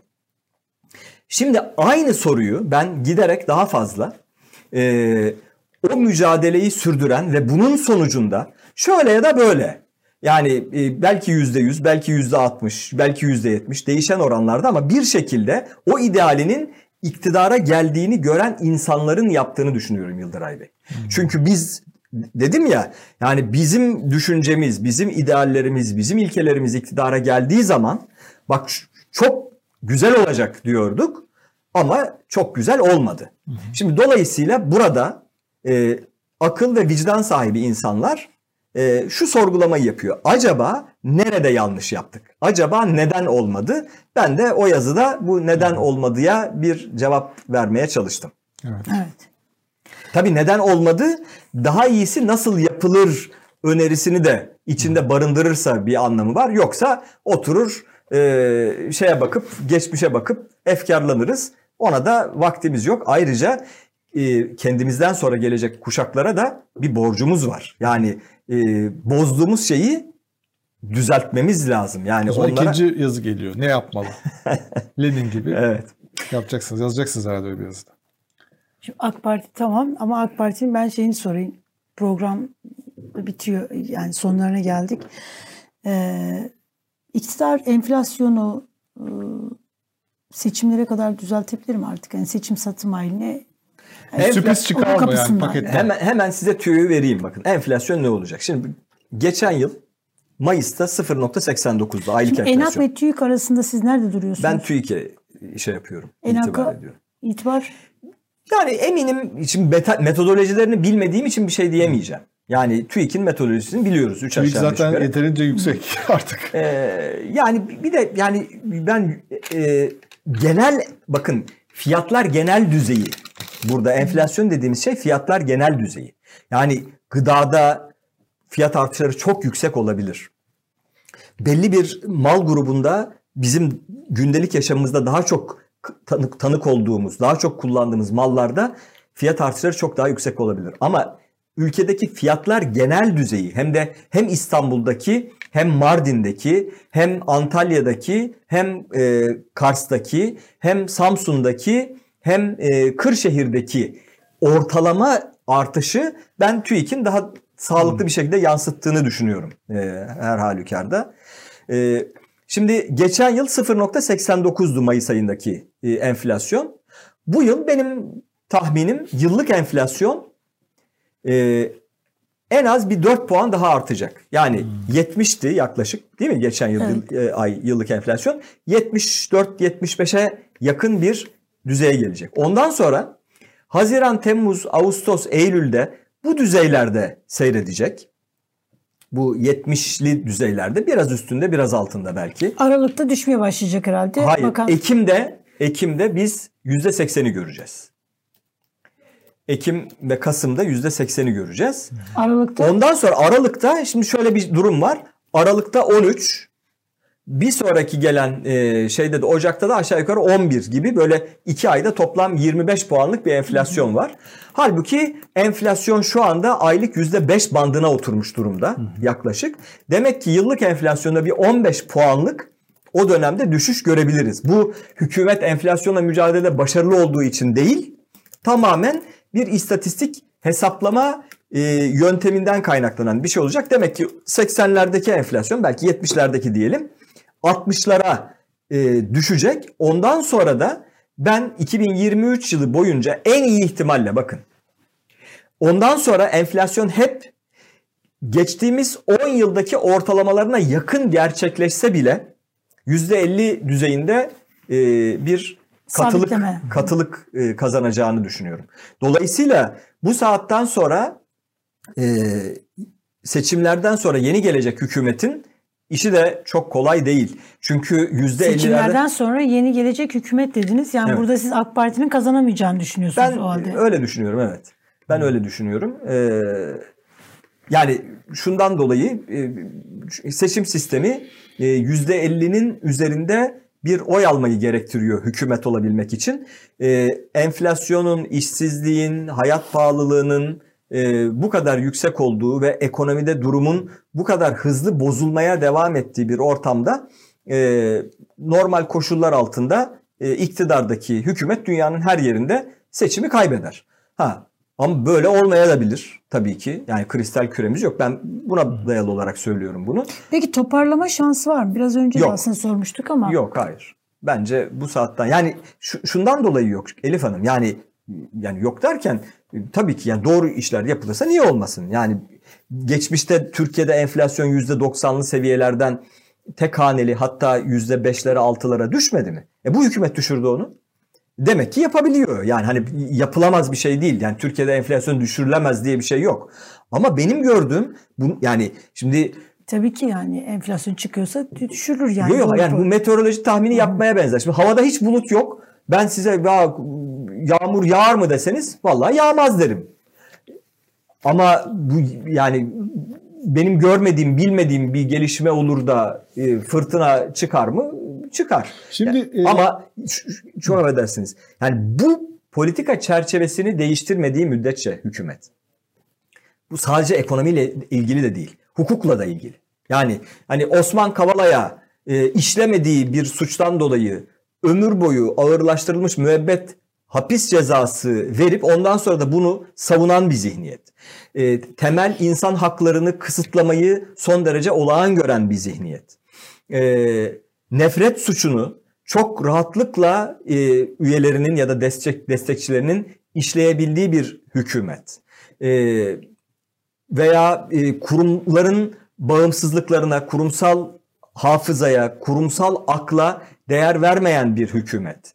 E, görevlendirmelerde ehliyet ve liyakata değil tamamen sadakate e, bakarak karar veren bir hükümet. E, filan diye uzatabilirim bu listeyi. Yani bu bahsettiğiniz ekonomideki toparlamayı da bu sebeplerden dolayı yapamaz. Ha ama yani şöyle bir şey olursa yani tamam arkadaş biz e, hani bir şey vardır ya böyle e, cuma akşamları camilerde e, ya Rabbül Alemin ben işlediğim cümle günahlara pişman oldum. Onlara tövbe ediyorum. Bir daha işlememeye az mü cezmü kast eyledim filan diye böyle e, şey yapılır. Bir tövbe istiğfar. Böyle bir tövbeyi nasuh yaparsa hükümet bu saat var mı hala öyle bir vakti?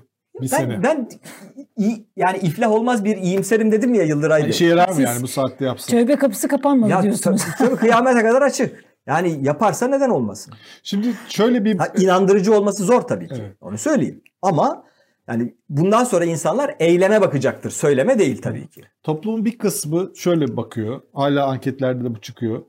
Ee, yani dünkü e, Hatem Mete ile yaptığımız e, şeyde de yayında da vardı. O da söyledi. İşte %90 ekonominin kötü olduğu ve %80 Türkiye'nin iyi olmadığı, durumda olmadığını söylüyor ama e, bu oran bunun muhalefet yapabilir mi dendiğinde işte 20-30 puan bunun altına düşüyor. Evet. Böyle bir açık var burada. Evet. Yani her şey kötü ama muhalefet bunu yapamaz, Evet. yapamayabilir gibi bir şey var.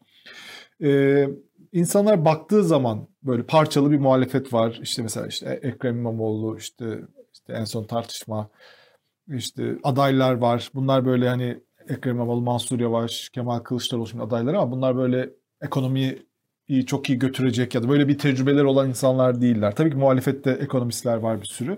Fakat orada Yes. çok parçalı bir yapı var. Serkan Özcan'dan niye bahsetmiyorsunuz? Kerim Rosa'dan niye Ama bahsetmiyorsunuz? Cumhurbaşkanı adayı değiller. Ama ekonomiyi Cumhurbaşkanı'nın yönetmemesi lazım zaten. Yıldıray Bey problem İşte burada insanlar yani. buraya baktığı zaman en azından Erdoğan'ın bir geçmiş tecrübesi var. İşte daha önce de kötü şeyler oldu ve onu düzeltti. Yani ben şeyi anlatıyorum Hı. yani insanlara nasıl baktığını anlatıyorum. Ee, karşıda ise parçalı bir yapı var. İşte tam ne olacağı belli değil. İşte bir de sistem değişikliği olacak, referandum olacak. Ee, karışık bir mesaj var yani orada. Buraya baktıkları zaman hani yine de bu düzeltir diyenlere tamamen haksız diyebilir miyiz? Ya da dersek niye deriz? Nedir bu oradaki fark? Yani iktidar değişimi ekonomide nasıl bir büyük sıçramaya neden olabilir? Ya yani şimdi bakın ya bu şöyle bir soru. Ee, bir taşı bırakırsam ne olur gibi bir soru. Ee, taşı bırakırsanız düşer. Peki düşmeyebilir mi? Yok bırakırsanız düşer. Hı hı. Ama düşmesini istemiyorsanız bunu önlemek mümkün. Bırakmayacaksınız taşı. Hı. Yani dolayısıyla sorduğunuz soru böyle bir şey. Yani bu şekilde devam eden bakın ben ben de size başka bir şey söyleyeyim. Bunu ee, çok insan böyle düşünüyordu. Ben onların yani 2000, düşündüğüm için değil. Yok hayır anladım. Şey olarak. Ben 2000 siz ne diye cevap 2000, 2000 2004'ten beri yayınlanan çok güvenilir bir e, istatistik veri var. Tüketici güven endeksi. Hı hı. Tüketici güven endeksi geçmiş dönemlere de bakın. Ya da ona benzer dünyada başka yapılmış çalışmalar var. Sadece Türkiye'de değil başka ülkelerde. Bu belli eşik değerlerin altına düştüğü zaman iktidardaki siyasi kadro girdiği seçimde başarısız olmuş. Mesela Türkiye'de AK Parti'nin e, çoğunluğu sağlayamadığı e, bazı seçimler var. 2009 yerel seçimi. Çünkü tüketici güven endeksi 90'ın altındaydı. 2015 7 Haziran seçimi. Tüketici güven endeksi yine 90'ın altındaydı.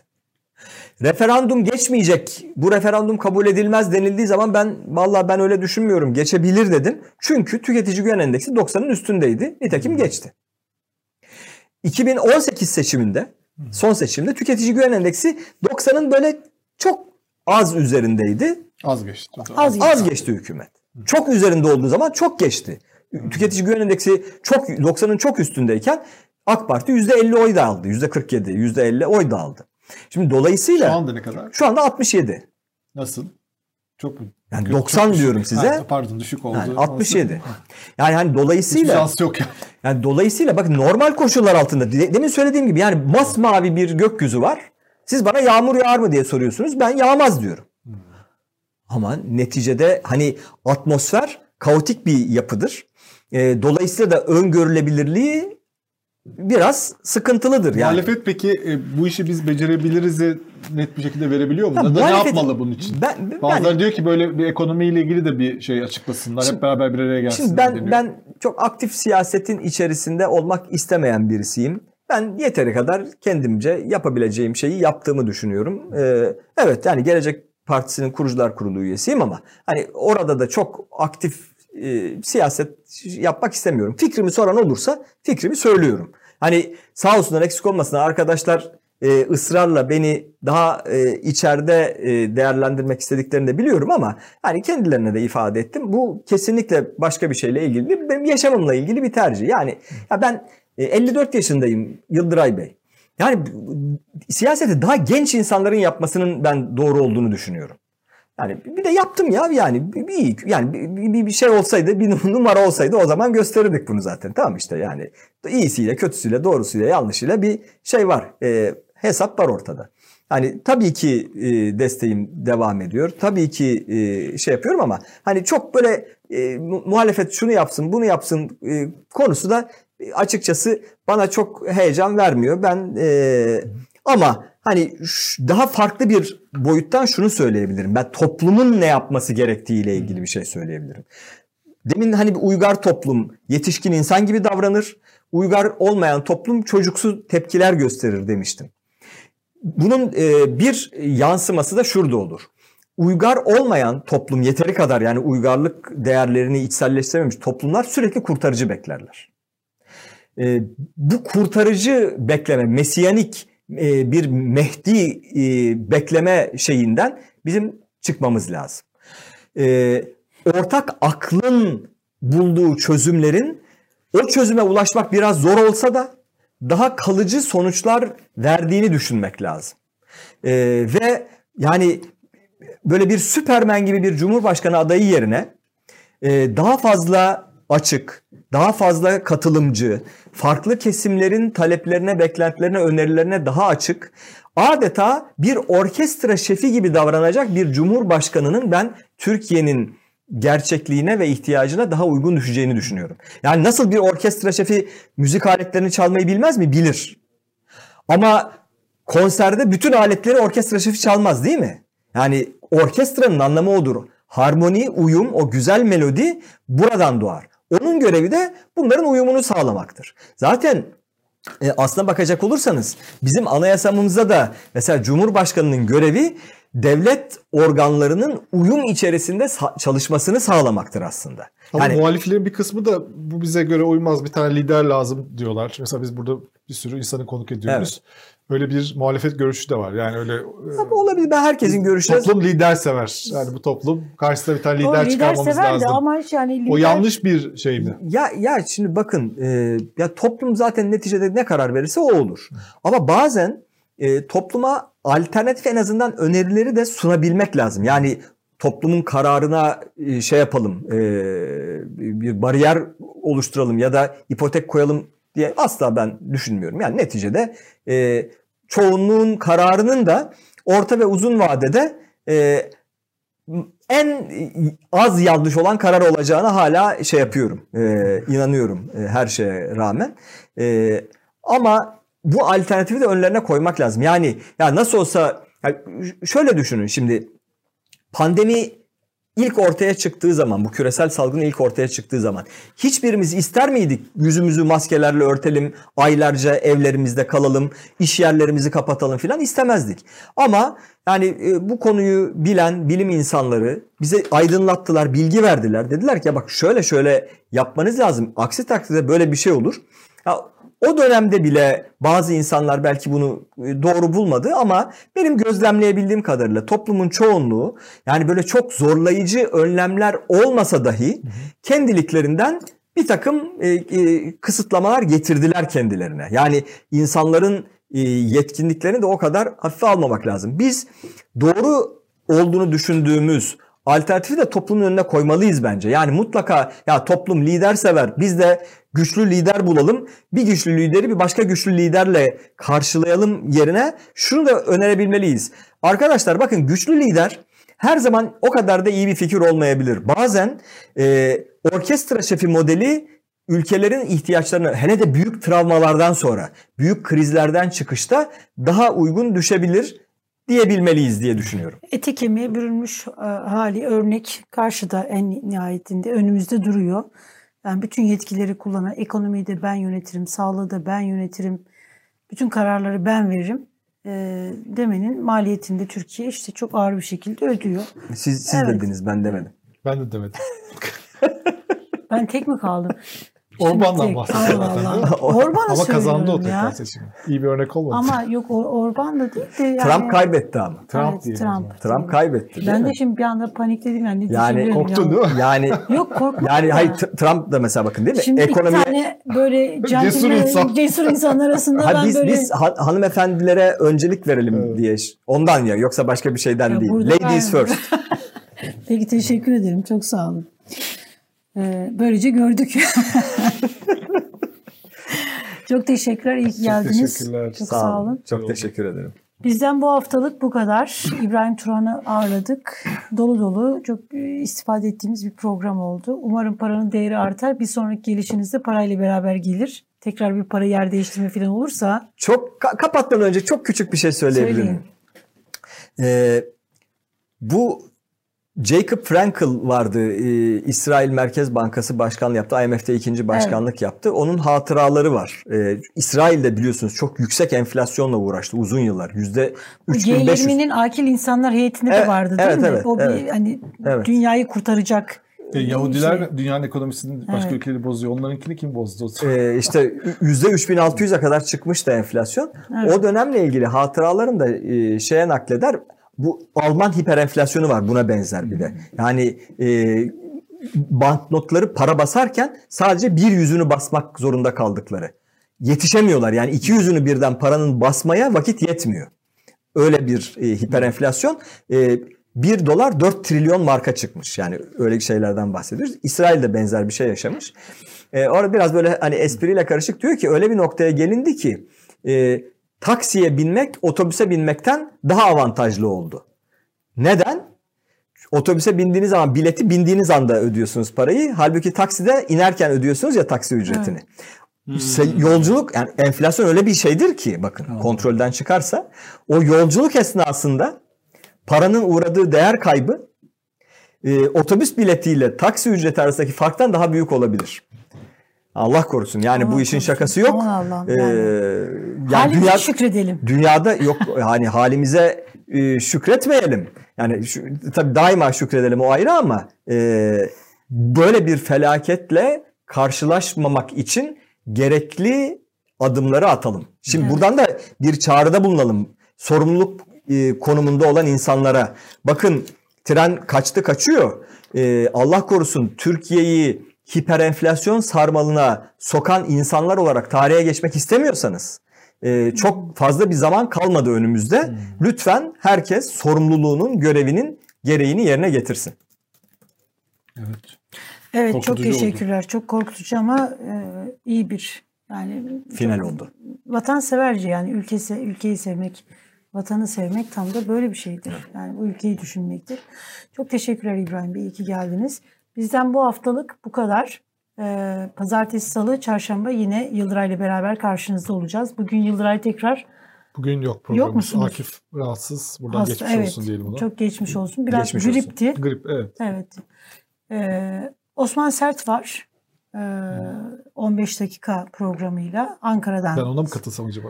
Sen ona katılıp oradan devam ben henüz zaman. konuşacaklarım var. Niye konuşamadın mı burada? e var ya şimdi.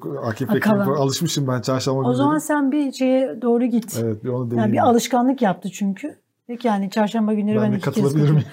Evet. Osman dinliyordur şu anda. Tamam. Muhtemelen davet eder herhalde seni. İnşallah. Ee, Osman Sert karşınızda olacak. Ankara'dan, Ankara gündemi neler oluyor, neler bitiyor. Ee, saat 16'da çarşamba günü bugün var, yarın var ve cuma günü var. Pazartesi görüşünceye kadar kendinize iyi bakınız.